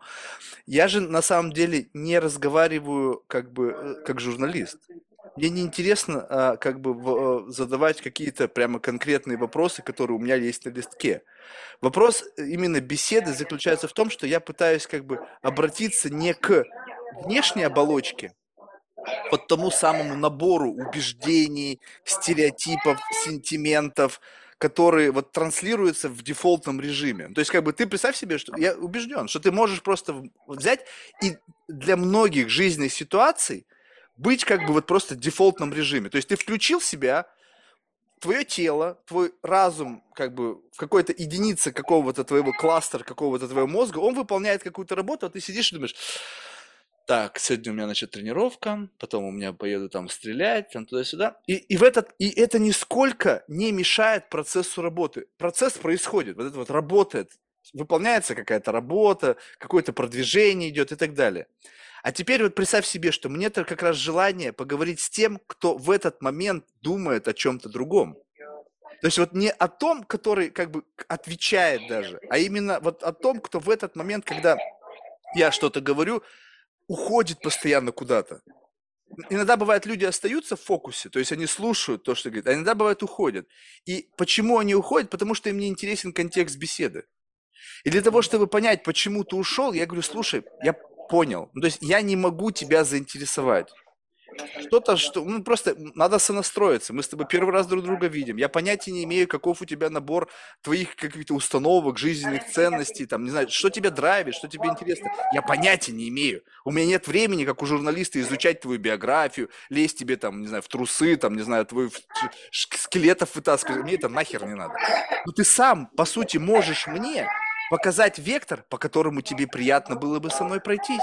Покажи мне это направление, ткни мне пальцем туда. Не вот для этого внешнего социального аватара. Все ходят туда. Почему? Потому что с точки зрения социального какого-то репрезентации важно туда ходить. Почему? Потому что это модно, потому что это в тренде. Давай поговорим про AI, про блокчейн, бла-бла-бла. Слушай, тебе реально это интересно? Ну, ну, ты знаешь, это как бы, ну, типа, то, что сейчас все обсуждают, на это можно срубить социальные очки. Я говорю, ну, окей, у тебя 50, 100, возможно, тысячи человек, которые в том же самом майнсете, которые точно так же выхватывать, хотят выхватывать очки от этого контекста, ты с ними всегда поговоришь. Их как собак нерезанных. А вот что-то, о чем ты не можешь ни с кем поговорить. Вот ни с кем. Вот это интересно. Как бы у меня в жизни, ну, масса тем. Я могу разговаривать почти на любые темы, ну, с той или иной степенью погружения. Но все ли эти темы мне интересны? Ну, наверное, нет. То есть, как бы это как некий такой соци... со... Э, как бы светский этикет, да? Ты чувствуешь, о чем интересно поговорить человеку, и говоришь, ну окей.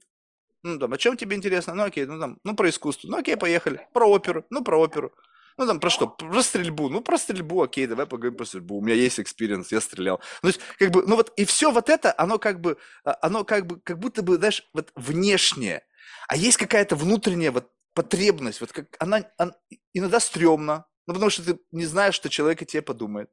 Хрен его знает, думаю, скажешь ему это, он потом начнет тобой стебаться. Ну, не в, не в этом смысле, знаешь, стеба какого-то, а именно это навсегда изменит представление от человека как бы о тебе. И, э, и такое ощущение, что в этом а, многие люди находятся в идеологическом одиночестве. Вот они хотят, но не могут. Вот у тебя есть что-то такое, кажется, с кем бы ты не, хотел бы поговорить, но нету собеседников? Сейчас отвечу, но, но, но хочу еще сказать, вот то, то, о чем ты рассказываешь, про вот это внешние там шаблонизированные вопросы и про желание закопаться в то, что человеку интересно и как он думает, мне, мне кажется, что и то, и то про журналистику. Просто второе – это про очень хорошую журналистику, которой, конечно, немного, так же, как и там, ну, люб, любой высококлассной деятельности в, в любой области, ее всегда ну, меньше, чем деятельности посредственной. И вот ну, тот, тот журналист, который идет по там, чек-листу и задает э, шаблонные вопросы или там задает вопрос на там, хайповые темы в текущий момент времени, это как бы, ну, это обычно журналистика, да, а хорошая журналистика, и вот как раз тот пример, который я там при, при, вспомнил, да, это, это история про действительно желание прожить жизнь в голове другого человека, желание понять, что ему интересно, твоему собеседнику, желание там через это раскрыть то, что тебе интересно. В общем, кажется, что даже в, там, ну, формализованной журналистике есть, э, есть вот ну, такие примеры. Вот. Хотя, наверное, подкасты, подкасты тоже бывают разные, да, бывают подкасты вполне себе по там стандартному набору вопросов, вот. А, а, а по поводу а, по поводу вопроса, а, можешь его переформулировать? Я его не до конца понял. Ну, смотри, вот э, как бы вот есть темы, а, которые не с кем обсудить. Ну, то есть вот есть как будто вот наедине с самим собой вот возникает какой-то вопрос.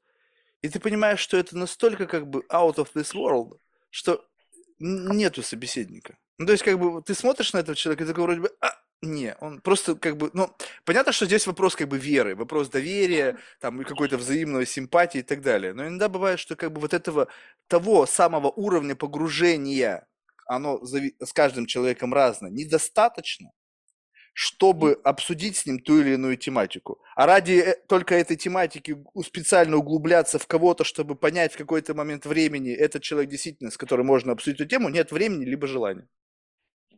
Слушай, нет, мне, наверное, повезло. А, мне кажется, у меня есть, ну, не так много, но там два-три человека, с которыми можно обсудить ну, практически любой вопрос. И наверное, это связано и с эм, глубиной общения, с тем, что там много лет общаюсь, а, и с, э, ну, с когнитивными способностями этих людей. То есть э, нет такого, что ты сначала думаешь, а буду ли я правильно понят, или сможет ли человек там поддержать беседу на эту тему. А, ну, так, так, такого вот мне кажется, там с двумя-тремя собеседниками у меня не бывало никогда. То есть практически любой вопрос, и даже если он там чего-то не понял или там ему эта тема кажется не, неинтересной, он все равно ее поддержит и поддержит искренне. Вот. То есть э, можно ли тогда сказать, что как бы э, в принципе ну, то есть ты никогда не видел, что люди как бы так закатывают глаза при формировании той или иной тематики, которую ты как бы предлагаешь в качестве контекста беседы? Конечно, видел. А, видел? Конечно. Что это ну, было? Ну, если не секрет. Ну, когда ты действительно там залазишь в какое-то поле там совсем абстракции, э, ну, не знаю, да, давай в качестве примера вот что-то из рабочего, что там недавно было. Есть там два костюма э, абсолютно там шаблонизированных. Это там инвестор и это там менеджмент. Вот, вот у, у меня и тот, и тот опыт есть, и, и очень интересно рассуждать о дельте этого опыта. И иногда я там, ну, это всегда такая большая абстракция, там, на набор всяких вопросов, которые не требуют ответов, и там, ну, часто там ничего, ничего прагматичного из этих рассуждений вытащить невозможно. Вот. Ну и там с кем-то из коллег а, обсуждая, обсуждая вот роли менеджмента и роли инвесторов, и в чем, в чем дельта мировоззрения у этих ролей, вот, э, ну, не то чтобы там закатывают глаза, но как бы видно, что, типа, ну, блядь, Леш, э, мы там сейчас вот эти сопли толчем, о чем это речь вообще, зачем это, да, мы, мы что сейчас с этим можем сделать, что мы можем на стол положить и что с этим будем дальше делать, вот, такое бывает, конечно, но, опять же, есть вот два-три человека, наверное, как с которыми я эти темы могу обсуждать, и это не вызывает у них там диссонанса, типа, Леша, что мы тут сопли толчем? Вот, давай о чем-нибудь конкретно поговорим, типа, вот. Слушай, а вот когда ты слышишь, вот, ну, то есть, неважно, не какова а, форма донесения тебе этого месседжа, то есть грубая, там какая-то такая, ну, вроде как интуитивно распаковывающая. То есть человек тебе каким-то образом дает понять ровно то, что ты сейчас сказал. В этот момент ты что чувствуешь? Что как бы ты уперся в стену? То есть вот каково твое ощущение в этот момент? Ты, ты уперся в стену, ты чувствуешь в этот момент либо какую-то уязвимость, что э, как бы ты тема, которая ты почему-то неинтересна, либо просто ты как бы, ну окей, ну, ну не хочешь, не хочешь, хер с ним. Ну вот, да, последний тезис максимально близко описывает. Ну, то есть я понимаю, что человека, человек это не мэчится, ну, зачем, извини, ебать дохлую стюардессу, да? А ты в этот момент слова. его куда помещаешь? В, в бокс выше или ниже?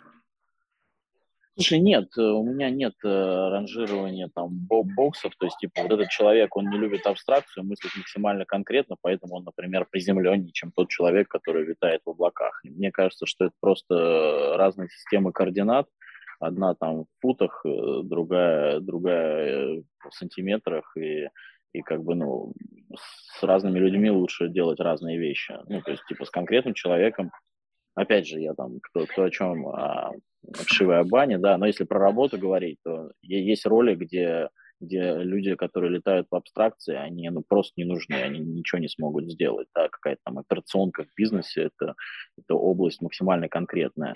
Вот. Но в то же время есть области, где конкретика, ну то есть человек, человек просто тоже не сможет ничего сделать, если он максимально конкретен, но совсем не может абстрагироваться от происходящего и вот там поразмышлять о там розовых единорогах. Вот. Поэтому, мне кажется, не, нет такого, что этот бокс ниже, этот бокс выше. Это разные боксы, э, и они между собой вот в какой-то в кастовой модели они не, не укладываются. Хорошо. Теперь давай представим себе, что есть некий индивидуум, который эффективен в обоих режимах. То есть он может кажется, абстрактно. Редкость. И может Очень. как раз-таки абсолютно рационально. То есть вот, вот тогда получается, что если, ну, представим себе, что подобный индивидуум существует, то ведь получается это явно бокс выше. Потому что если ты, окей, горизонтально, ну, да. разные системы изменений, да, футы и метры, совершенно классное сравнение, действительно. И то, и другое показывает одну и ту же единицу величины, веса и так далее. Просто исп, используются разные, как бы, э, ну, как бы, еди, вера ме, ме, там, веса, не знаю, там, расстояние и так далее. По сути, ничего не меняется. Мы об одном и том же говорим немножечко просто под разным углом. Но когда вот это два в одном, вот, вот это, Нет, это вот выше, уникально. Да. Когда ты это понимаешь, выше. Но вот ты чувствуешь, когда вот это происходит, вот это любопытно, вот как бы, как вот это надо просто почувствовать, что у тебя есть какая-то, представь себе, вот э, базовая частота вещания. То есть она, допустим, рациональная. Вот она ух, ух, такой маховик. И ты прямо чувствуешь, каждый оборот маховика, он как будто бы гравитацию прогибает, такой ух. Вот ощущение, знаешь, какое должно быть? Ну, что просто было понятно. Вот на машине едешь, и ямка, и так ух. Вот это, все знакомы это ощущение. И вот представь себе, что каждый оборот вот этого маховика, который тебя в твоем стандартном мансете, он тебе дает понимание. И вот, и потом, представь себе, раз человек заговорил на какую-то тему, и ты понимаешь, что ты находишься в другом майнсете, и ты как бы что должен делать? Ты как бы должен реверс, то есть как бы остановка и как бы как поезд, вот этот показывают всегда в фильмах классно, э, с паровым двигателем. Ему, значит, нужно, чтобы остановиться, у него инерция есть, и потом чух, чух, чух, чух в другую сторону, и он и раскручивается. И вот это ощущение в майнсете человека я просто обожаю. Когда в тот момент времени, когда человек находится в рамках своего какого-то ну, сценария, вот типичного какого-то дефолтного режима, в котором он работает, его цейтнот, его, его частота вещания, он здесь чувствует себя максимально эффективным, но он нисколько не обламывается изменить частоту. И ты чувствуешь момент перезагрузки, как бы степ-бэк, бум-бум-бум, и он как бы раз, и закрутилось, и ты понимаешь, опа, то есть он сонастроился. Вот эта гибкость, вот эта вот уникальная гибкость, когда люди не, то есть они не то чтобы это как бы даже можно назвать в какой-то мере милосердием, да, что он как бы он берет из своего майнсета перестраивается под твой не потому что как бы вот он знаешь вот он как бы ну окей дайте я там ребеночку объясню, а потому что ему без разницы. Ему без разницы, он настолько чутко понимает, ведь если смысл коммуникации в сонастройке, именно в этом состоянии мы максимально эффективны. Между нами образуется некий центр ясности. То, о чем мы говорим, мы понимаем природу наших мыслей, откуда они исходят. Это как бы некая такая магия коммуникации. А есть люди, которые вот это как бы, я не знаю, как лом. Вот он всегда одинаковый. Вот он постоянно, да, такие люди нужны, такие люди, они как бы, они пробивают стены, они там вот, они важны. Но иногда бывает, тебе приходится под их mindset меняться. То есть как бы вот в этот самый момент. И тут вопрос как бы выбора, да? То есть в скольких случаях люди меняются по, по отношению к тебе, и как часто тебе приходится подстраиваться под людей. Вот чувствуешь вот эту вот разницу? В зависимости от того наполнения в процентном соотношении, да, таким образом ты чувствуешь некую как бы как бы происходит некий такой, как бы, ну, какая-то система координат. То есть в моей жизни, вот я тебе честно скажу, в почти 98% случаях я подстраиваюсь. Под mindset человека. Вот даже мы начали с тобой беседу. Помнишь, с каким mindset -ом я пришел? У меня Новый год, я уже продолжаю бухать. Это, кстати, пришел, вот только протрезвел буквально, и то снова уже начал, блядь. Вот. И как бы я говорю, так, я что-то нафантазировал, мне нужно отмотать назад. Я бум, бум, бум, несколько шагов, и как бы я где-то вот в том самом состоянии, где как бы нету Нового года, здесь обычный день, рациональный контекст беседы, немножечко такой как бы интровертный подход, и как бы вот, вот оно. И я в 99, ну, хер знает, 8, может быть, процентах всегда я подстраиваюсь под mindset. То есть я попадаю в контекст и мимикрирую, ну, по мере возможности и желания. Вот у тебя как? У тебя очень такой тяжелый вот это ощущение, ты такое ощущение, что вот многих людей как бы вот обращаешь в свой контекст. Слушай, э, хорошая тема. Э, В боксе называется это э, рваный темп или рваный ритм, когда ты меняешь парадигму, и представь теперь, вот ты, ты описывал парадигмы, когда собеседник подстраивается под, под твою парадигму, а теперь представь, что собеседник, находясь на таком уровне осознанности, он, он меняет, он находится в твоей парадигме, а дальше меняет ее, чтобы вытащить тебя в нее. Либо для того, чтобы тебя развить, либо для того, чтобы сделать тебе дискомфортно. Вот, это вот, ну, это про бокс, хотя не только про бокс. Очень- Вот, то есть, ну, Маршал арт это, это, это не только физика, это еще и ментальная практика, очень мощно. Не, это, это про голову только, да, это вид спорта, это про голову.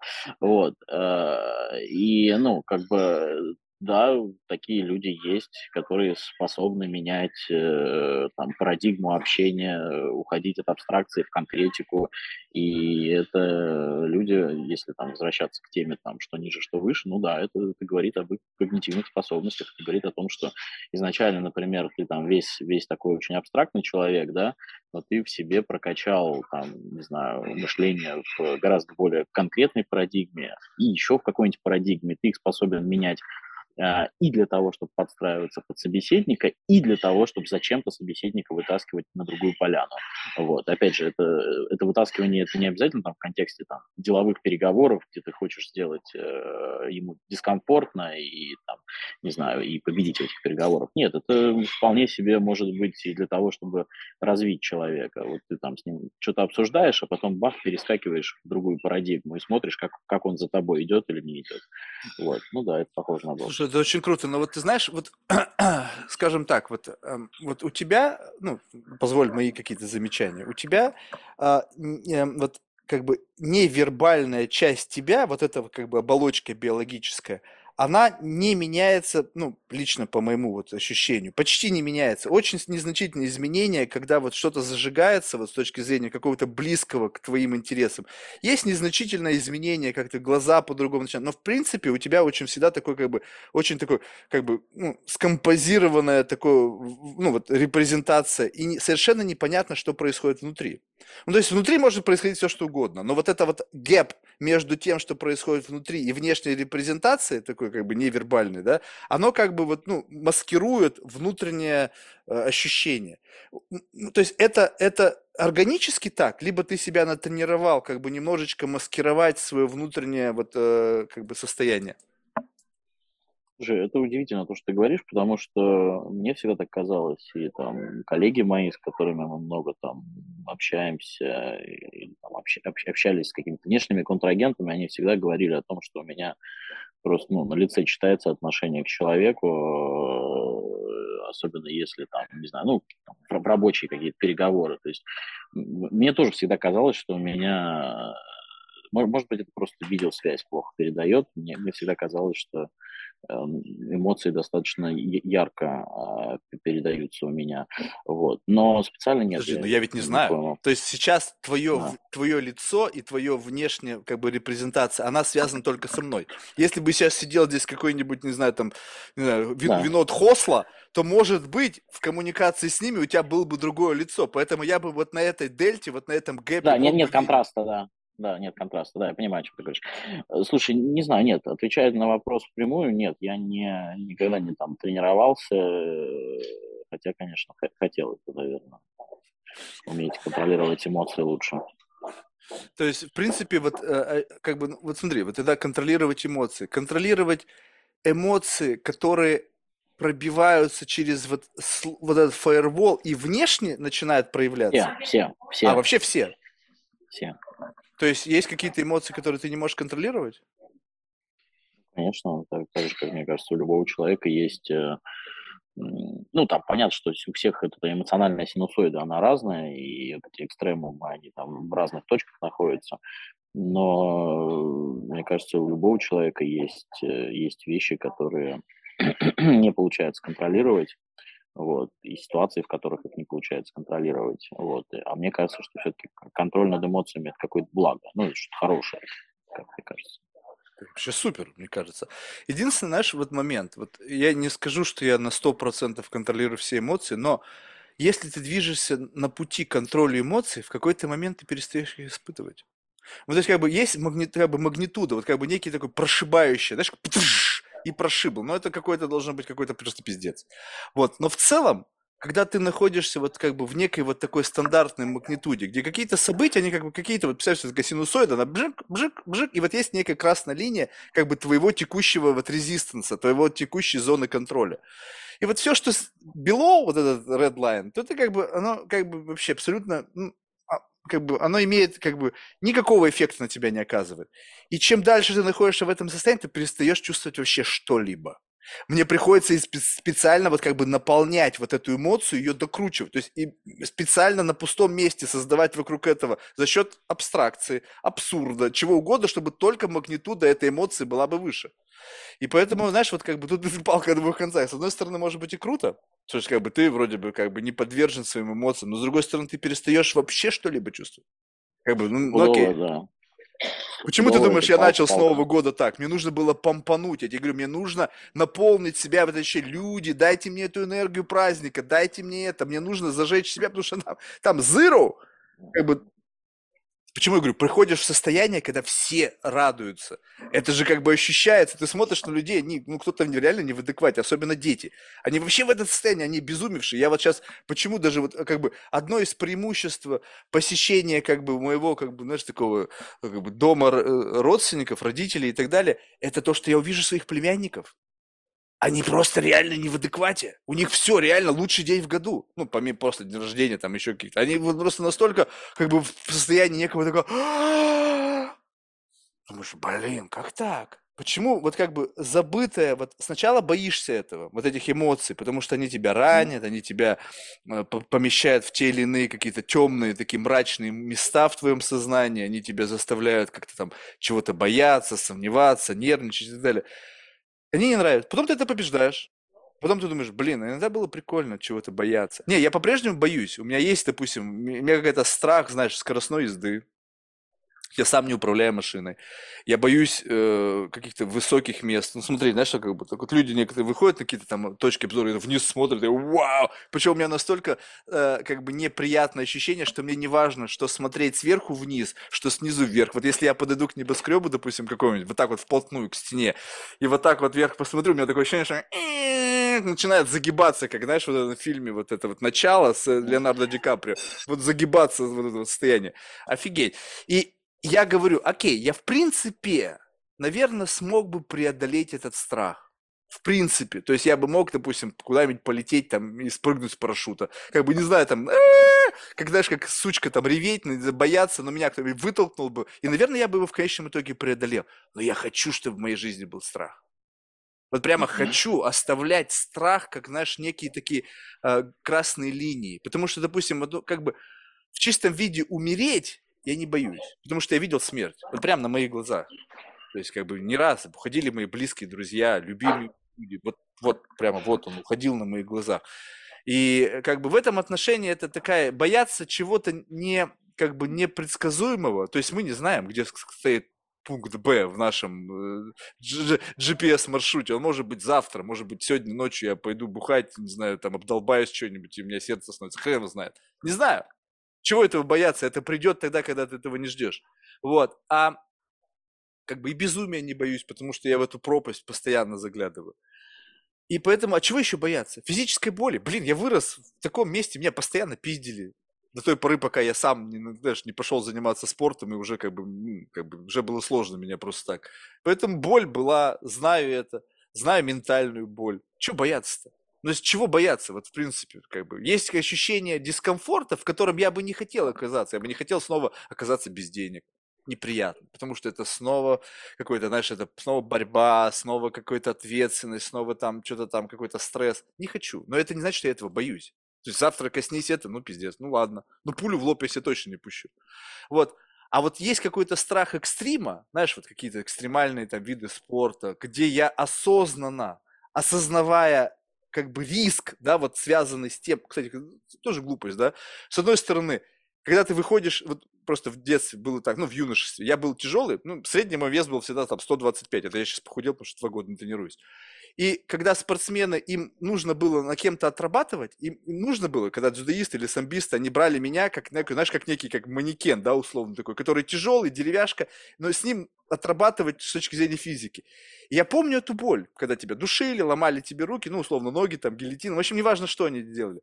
И ты вроде бы говоришь, вроде бы ты же боишься экстрима, но ты выходишь на ринг против чемпиона России по боксу, ты, ты получишь пиздюлей, стопудово. Ты никакой боксер, ну, то есть медленный, абсолютно нетехничный. И ты выходишь с полным кайфом от этого. Блин, прикольно! У меня сегодня будет спарринг там с, с, с, с Петей Пупкиным, он там мастер спорта там России.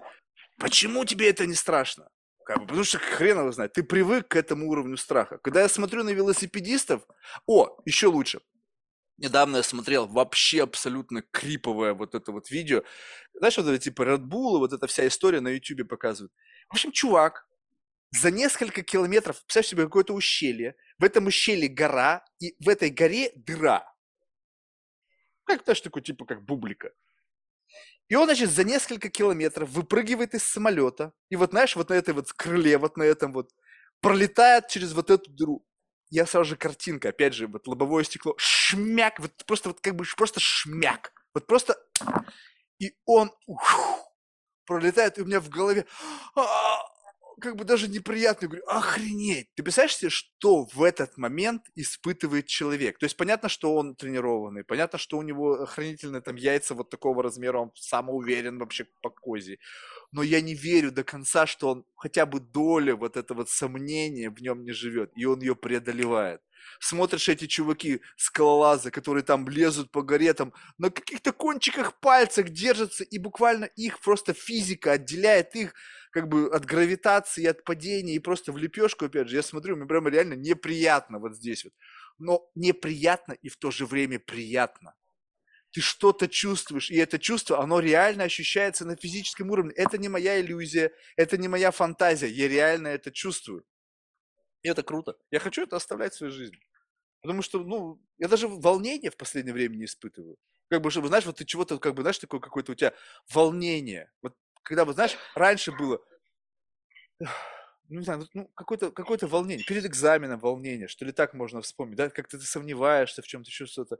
Я вообще не сомневаюсь. Ну, то есть, как бы, у меня нет сомнения.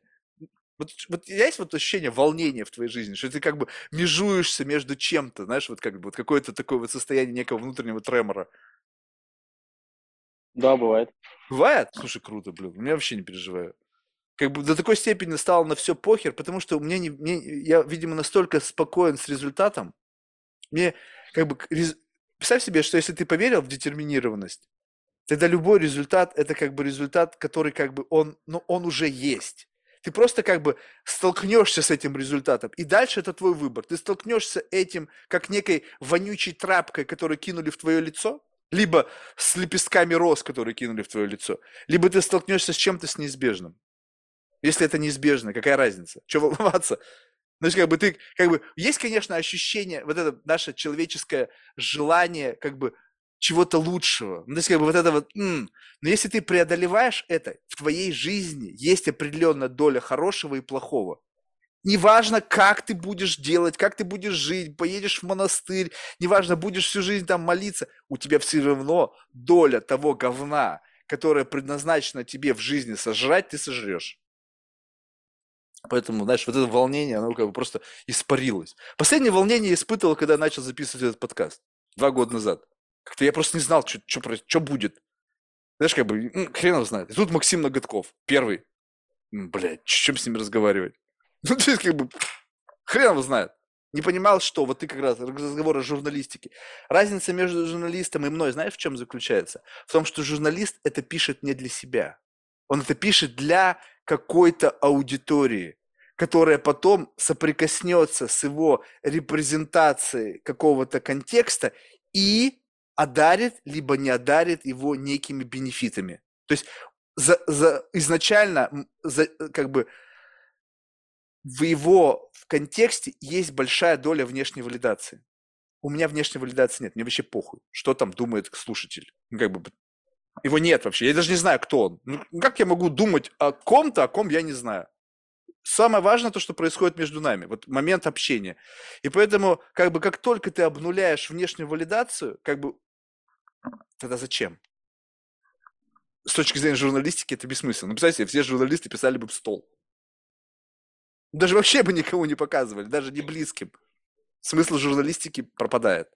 А когда ты не думаешь о внешней валидации, а думаешь только о том необходимом уровне удовольствия, который можно получить в ходе коммуникации, это такой пьюр эгоизм в какой-то мере. Но, блин, ну, я не знаю, ну, да, я эгоист. Блин, но вот есть что-то эгоистичное в твоей жизни, что ты делаешь исключительно ради себя? Вот прямо вот ради себя. Я думаю, большая часть того, что я делаю в своей жизни, я делаю исключительно ради себя. Даже, знаешь, э, ну вот там, как, как мне кажется, природа там любых благотворительных деяний, она же тоже не, не ради кого-то, она исключительно ради себя, ради того, чтобы чувствовать себя лучше, чувствовать себя хорошим человеком и так далее.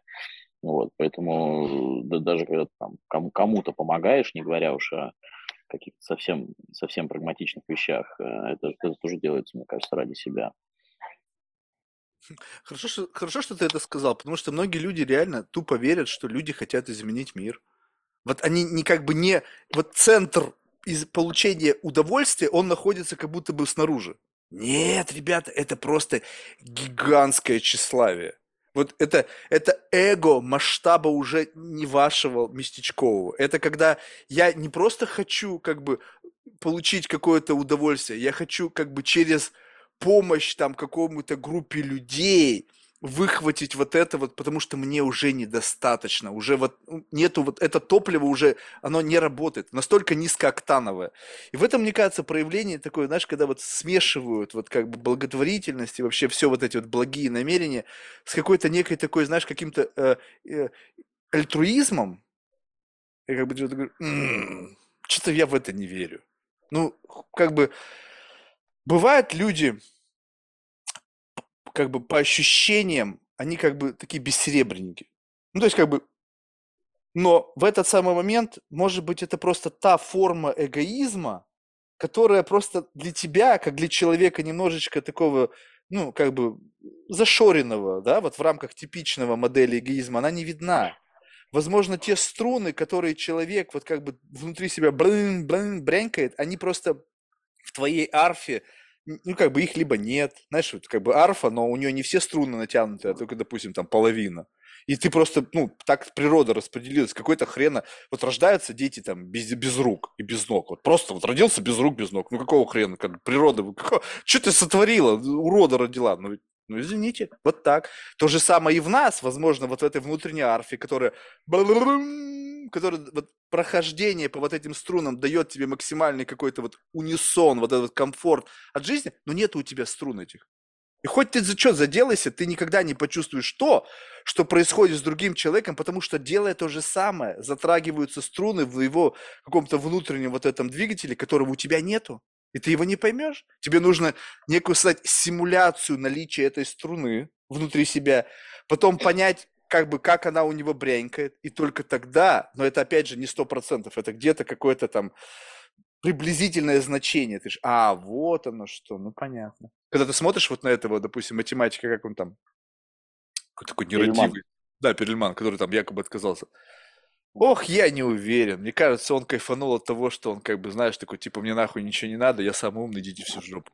Ну, то есть, вот как бы вот так вот, да, он, возможно, у него привстало в этот момент, мы не знаем. Но что-то явно он из этого выхватил, потому что если бы он ничего не выхватил из этого, тогда он же рациональный человек, он, блядь, математик. Явно бы у него было какая-то в этом какой-то common sense его внутренний. Конечно, он никогда это не скажет, что там было у него и какие, какие, каких демонов он подкормил в этот момент. Кстати, раз, разговор Я- о демонов. Да-да. Я, я думаю, что ключевое здесь, ну, такая база в том, что, ну, ты хорошо сказал, а, центр удовольствия, он всегда внутри нас. Он может быть очень разный, и, и- и разное может приносить удовольствие. Кого-то, у кого-то это там просто возможность послать весь мир нахуй, а у кого-то это возможность там заработать денег, у кого-то возможность кому-то еще помочь, но центр удовольствия, он нигде не вовне, он исключительно внутри. И вот поэтому, ты знаешь, вот опять же, опять, что, в чем преимущество прыгания по разным башмакам? Ты можешь как будто бы искусственно расширять свой центр удовольствия. Вот смотри, вот э, я сейчас попытайся, вот уровень абстракции здесь должен быть такого плана, что ты выключаешь несколько стереотипное мышление. Вот я, у меня был гость, и как-то случайно, мне, я ведь не знал, я давно не живу в России, мне сказали, что есть некий Моргенштерн. Я говорю, ну окей, кто такой? Он говорит, ну вот он какой-то там известный исполнитель, туда-сюда. Я пошел, послушал, изнасиловал себя, как бы заставляй просто понять, ну, что люди, ну, согласись, если там миллионы людей на этом сидят, значит, что-то их штыр- вштыривает. Я говорю, раз, и, видимо, центр удовольствия у меня вот не затрагивает вот эта вот история. И вдруг у меня как-то в очередном подкасте человек говорит, а ты знаешь, мне нравится. Я говорю, слушай, блядь, расскажи. Ну, потому что в этот самый момент, представь себе, что ты находишься как бы вот в большой аудитории. Все кайфуют, такие, вау, классно, блин, прикольно. Их центр удовольствия там, блум, прямо разноцветно, там каскад такой, э, разных там нейроны просто горят. А ты сидишь и как бы у тебя такой, пи. В этот момент что я думаю? Окей, у меня пи, то есть абсолютный зыру. Но ты в этот момент я говорю, слушай, ну ведь получается, что в этот самый момент я могу чисто теоретически встать под этот душ. Ну, то есть как бы, ну, как бы, понятно, что оно не будет органически, но я хочу извлекать удовольствие из всего доступного спектра удовольствия, потому что в моем спектре, как будто ты заложник, твой центр удовольствия, он очень такой, ну, есть разные люди, но вот лично у меня центр удовольствия, он очень примитивный. Ну, ты как бы вот вообще там как бы удовольствие извлекаю из очень какого-то ограниченного набора вещей и очень примитивных, как если честно. То есть секс, наркотики, рок-н-ролл, ну, условно, рок-н-ролл, да, какое-то вот такое, очень примитивное. То есть у меня нету, ну, может быть, не совсем примитивная беседа, я как-то научился из этого извлекать удовольствие. Но в целом, много людей, я смотрю, прям кайфуют от этого. Блин, я не знаю. Ну, понятно, что тут нужно, опять же, вот эту штуку на эквалайзере, bullshit двигать, потому что многие люди, они как бы говорят, что они кайфуют от этого, на самом деле они не кайфуют, они подыгрывают этому внешнему слою, потому что то, что они делают, это модно. И я как бы, как бы confirmation bias, да, то есть я как бы сам себе доказываю, что мне это нравится, это один из когнитивных искажений. Офигеть, это, ты не читал, нет список когнитивных искажений. Это вообще, я ребята всем рекомендую, если кто-то слушает, прочитайте, э, ну, я не знаю, наверное, на русском языке тоже есть, список когнитивных искажений с небольшим объяснением, вот как бы тезис и объяснение. Я пришел к тому, что почти весь список когнитивных искажений, который был представлен, во мне присутствует в той или иной степени. Буквально некоторые из них, я говорю, не, вот это точно нет. Ну, то есть, честно, тут не важно, ни- никого же нет. Даже никому не пиздишь, кроме как самому себе. И вот это, я офигел. То есть весь комплекс, который описан в рамках когнитивных искажений, он так или иначе во мне присутствует. Тогда, ну вот если представить, что я живу вот в таком искаженном, вот в отношении этого, и наверняка каждый живет в той или иной степени искажения. Тебе представь себе, просто в рамках некого абстрактного упражнения. Мир, в котором кто-то, какой-то биологический юнит не имеет вообще никаких искажений. Вот просто представь себя, вот как бы щелк, отделяешь себя, помещаешь себя в некий метаверс, в котором у тебя нету ни одного когнитивного искажения. Каково будет твое состояние? Я даже, ну, не знаю, это будет следующий эксперимент в рамках моего следующего трипа. Я попытаюсь представить себя без этих когнитивных искажений, бе- вернее, без того списка когнитивных искажений, я их еще 20 раз прочитаю, чтобы запомнить хотя бы, потому что я даже сейчас их не вспомню всех. Там их что-то какое-то бешеное количество. Но это будет состояние близкое к тому, что э, в клинической медицине называется аутизмом. Офигеть. Слушай, ну это прикольно. Но это безоценочно, да, то есть я не говорю, что это плохо или хорошо, просто, ну, в, в принципе, это, это состояние, кажется, вот то, что ты описываешь, в наибольшей мере похоже на аутизм, когда у тебя нет никаких искажений, когда ты всегда мыслишь строит. Мне кажется, так. Просто согласись, такой спектр, ну, чисто как бы вот э, хотя бы даже в рамках некой симуляции, некого как бы фантома этого состояния неплохо иметь для того, чтобы вот этот Классно. как бы внутри этого спектра двигаться. Ну, то есть как бы, окей, если я чисто теоретически ментально хочу менять уровень своего когнитивного искажения от максимального искажения к минимальному. Ну, там, понятно, не до максимума, да, потому что как бы нельзя себя как бы поместить в состояние аутизма по желанию. Мне кажется, это невозможно. Хотя, хрен его знает, кто-нибудь, может, и может.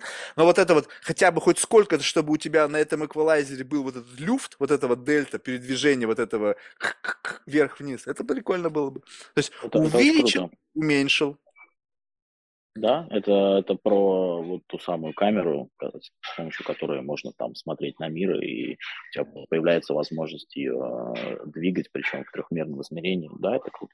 Не, камеру можно двигать безотносительно. Есть, скажем так, у тебя есть зафиксированный какой-то набор искажений. Ты камеру можешь двигать, но она будет смотреть вот внутри. То есть, у, это... у нее фиксированная позиция. Нет. Вот мне кажется, что камеру ты можешь двигать. Представь себе, что ты камеру подвинул, а теперь как бы как вот эти гаглс у военных. Щелк, щелк, щелк, щелк, то есть инфракрасный, там, ультрафиолетовый. То есть ты еще, помимо mm-hmm. как бы обзора, э, как бы Понятно, да. свободно, еще, еще, еще одна парадигма. Да. Еще одна парадигма связана с тем, что ты можешь вот это внутри когнитивных искажений э, варьировать то, на что ты смотришь, и как это на тебя действует. Это же любопытно. Да, вот согласен. у меня недавно был разговор с психологом, и вот просто вот представь себе, что вот она рассказывает. Вот ко мне приходят девушки разные. Значит, одни, э, с одним и тем же э, сценарием. Э, расставание с любимым. Ну, с, не с любимым. Расставание с мужчиной. Потому что нужно... Любимый – это уже какая-то тут настройка. Так вот, одна приходит довольная, потому что, блин, ну все, сейчас я получу там по контракту деньги, там, элементы, в общем, все будет круто, но я, наконец, начну жить, знаешь, милф мани, и как бы девочка начала жить по-новому. Ну, молодая была не молода, но, в общем-то, много хорошо выглядящих там 45-летних женщин. Вот. Другая. Меня бросили, такая брошенка, знаешь, вот как бы ревет, все, жизнь кончена, пиздец. Другая. Меня бросили. Ты, нет, блядь, ты представляешь, меня, меня бросили. Ну и там разный спектр вот этого. Теперь представляй себе, один и тот же контекст. Но в силу того, что ты видишь как бы человеческую репрезентацию вот в этом неком градиенте, ты понимаешь, ага, значит, эта ситуация вот такая. И в следующий раз, когда в твоей жизни, то есть вот уже имея вот это вот знание сейчас у меня, без относительно сценария, вот у меня была, кстати, была прикольная история, у меня даже был подкаст, а, причем у меня есть платная версия, где я накуриваюсь, ну просто там или грибы жру, то есть там такой полный как бы пиздец. Вот, и, значит, у меня замечательный собеседник, он математик, у него там какой-то там, э, у него какой-то там трейдинг вот связанный с этим, я сейчас уже не помню. А до этого, буквально за несколько часов, у меня приехала одна из моих любимых подруг из Лос-Анджелеса. Ну, просто ну, я ее обожаю.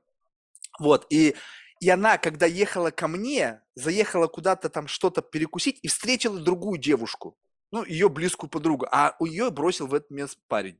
ну, то есть, и она к ней прилипла, как банный лист, и она и притащила ее ко мне. И, значит, мы до этого начали там курить, что-то бухать, и я сижу, записываю подкаст, а они нажались в хлам в этот момент времени. И, значит, и там начался пиздец. Ну, то есть, видимо, у нее сорвало башню. Ну, то есть, как бы, видимо, э, эмоции преодолевают, то есть она не в адеквате. Они начинают долбиться мне в дверь, там такой виск, у меня в этом нет подкаст. Я понимаю, как бы ухом слышу, что там что-то происходит. Я говорю, быстренько сворачиваемся, потому что, как бы, там уже продолжать бессмысленно, иначе этот вот пиздец, он ворвется сюда, и это станет достоянием общественности. И вот, идея-то в чем была, значит, э, как бы, возвращаясь к этому, что вот в тот самый момент, как бы, вот, имея сейчас это знание, я понимаю, что она в ситуации была именно той, которая как бы максимально травмирована от этого состояния. Вот когда ее... А там действительно парень классный. Вот знаешь, вот редко бывает на таком уровне, когда люди очень богатые, вот классный парень. Вот просто вот, ну реально, вот он не говно, он не зажравшийся. Вот просто, блядь, реальный классный парень. Если бы я был бабой, я бы сам мечтал бы таком муже.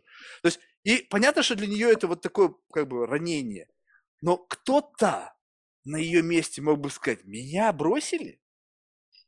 Или бы как бы, о, меня бросили. Ну, то есть, как бы, понимаешь, и вот этот вот градиент, его всегда нужно иметь в виду. Что если перед тобой сидит человек, и он о чем-то сожалеет, либо злится, либо еще что, ты понимаешь, что тут всегда есть спектр. Всегда он есть, и кто-то в этот самый момент времени как бы... И вот это твоя как бы линейка для архетипирования. Один и тот же кейс, но разная степень восприятия. А когда у тебя вот такая широкая линейка, то ты как бы не паришься, на самом деле не имеет значения. Как бы, согласись, если ты знаешь э, представление о полном спектре, тогда единичный случай для тебя ничего не определяет. Ну, говоришь, ну окей, тебе так сложилась жизнь, ты ревешь, кто-то ржет, кто-то в гневе, кто-то уже трахается с кем-то другим. То есть, как бы, вот, вот оно как жизнь устроена. Никогда, на мой взгляд, не нужно быть привязанным к определенному сценарию, даже в своей жизни. Как бы, ну окей, почему мне сегодня плохо? Какого хера вообще? С какой стати я решил? То есть я один из тех, кто в этот самый момент максимально в говне, в соплях. Нет, я не хочу. Если есть этот спектр, что бы мне себя не подвинуть до состояния, со мной это происходит. Либо и похуй, что происходит. И как бы вот это перемещение себя, мне кажется, самое, ну, одно из самых лучших достижений в моей жизни. Большего я в жизни ничего не достиг. Ну, то есть абсолютно zero с точки зрения, знаешь, похвастаться. Да и этим похвастаться вряд ли можно, потому что, чтобы этим похвастаться, должны быть люди, которые в состоянии оценить этот навык, понимаешь? А если их очень мало, тогда, соответственно, ты хвастаешься тем, что ты просто говоришь, я, ребята, могу метать козявки через всю комнату и попадая вот в тот дальний угол в урну. Они говорят, ну, молочага. Так, с только таким эксп... опытом, как бы, знаешь, ты, ну, в нашей системе координат ты никто. Слушай, ну я думаю, что есть все-таки люди, которые способны оценить этот скилл, э, и, и многие, наверное, к нему стремятся. Может быть, э, в масштабах там популяции это там не 90, не 80, не 70 процентов. Но мне кажется, что достаточно многие хотели бы иметь вот этот вот шикарная, кстати, аналогия, согласен с ней, что это не то, то, точка, откуда камера снимает, а фильтр на этой камере. Вот. Э, я думаю, что многие хотели бы этот фильтр иметь сменный и всем это доступно, мне кажется. То есть как будто бы, знаешь, вот это вот как бы вот, э, это, знаешь, вот удивительно. Вот представь себе тоже еще один уровень абстракции. Когда мы приходим в мир, и у нас вот есть набор предустановок. Вот представь себе, что ты сейчас отправляешься в свое корневое меню. Юк, юк, юк, и там базовые настройки. И ты просто смотришь, и там вот этот список, он большой достаточно. Но у тебя где-то стоит крыжик, а где-то нет. Где-то есть чекбоксы, в которые ты можешь крыжик поставить, а где-то чекбокс, который ты не можешь крыжик поставить, просто не можешь. Что бы ты ни делал, там просто какое-то blind пятно, и как бы там не открыживается. То есть теперь вопрос дальше в этом. Какое количество крыжиков, которые ты можешь открыжить вот в этом настройке? Какие-то открыженные, ты понимаешь, нафиг они нужны. Потому что это заблуждение, стереотипы, предубеждения. И как бы ты начинаешь вот в это корневое меню периодически захаживать. То есть вот, вот, вот это любопытно. И дальше следующий уровень. Как бы сделать так, как бы overrule адми, э, настройки администратора, чтобы сделать доступными те крыжики, которые недоступны в рамках вот этого базовой настройки. То есть это же, если условно некий код, он кем-то написан, значит, можно его хакнуть и сделать так, чтобы мы мог открыживать то, что изначально не открыжено. И это такое странное путешествие, опять же. я не знаю, временами мне просто, вот чем мне нравится этот подкаст, тем, что это возможность мыслить вот в этом контексте. Ты же понимаешь, что я так не мыслю 24 на 7, да? То есть это как бы вот момент, как бы вот, когда ты, как бы как хобби. Ты приходишь заниматься боксом, ты боксер. Но ты же, когда уходишь и занимаешься бизнесом, ты же не боксер, ты же не пиздишь всех там. У тебя другие какие-то роли.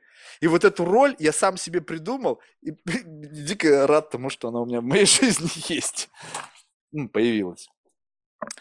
Слушай, ну, я рад, что мы поговорили. То есть немножко, конечно, я как бы изначально, видишь, нафантазировал себе то, что мы создадим людям какое-то, знаешь, такое... Впервые в жизни я задумался о людях вот в этом отношении, в рамках этого подкаста, потому что как будто бы вот это вот ощущение... Конечно, в этом эгоизм был. Я, я хотел и себе поднакрутить это настроение. То есть, как бы я был просто в момент нашего с тобой контакта в некой дофаминовой яме. Потому что только что, буквально там, ну, там, три часа назад. Я был в окружении какого-то просто вакханалии, то есть там был полный пиздец там в этом отношении. Люди не умеют пить до сих пор. Э, как бы уже был там, ну, кризис у многих людей, там кто-то уже выравнивался за счет там каких-то более тяжелых наркотиков. И вот это вот состояние вот этого пампа, я приехал домой и как бы знаю, что у меня будет подкаст, я как бы в ожидании этого, и мне как бы снижается, знаешь, вот это вот ощущение вот этого накрученного состояния. Я думаю, окей, сейчас придет гость, я снова себя докручу до вот этого пампа, снова вот это вот. И ты такой, не-не, Марк, как бы вообще для меня это как бы сегодня день, как бы не день X. Я такой, а Но я попытался перестроиться на другую волну, она менее праздничная с точки зрения контекста, но она не менее excited. Поэтому спасибо тебе тоже. Спасибо. А, слушай, в завершении мы всех наших гостей просим рекомендовать кого-нибудь в качестве потенциального гостя из числа людей, которых ты считаешь интересными лично для себя.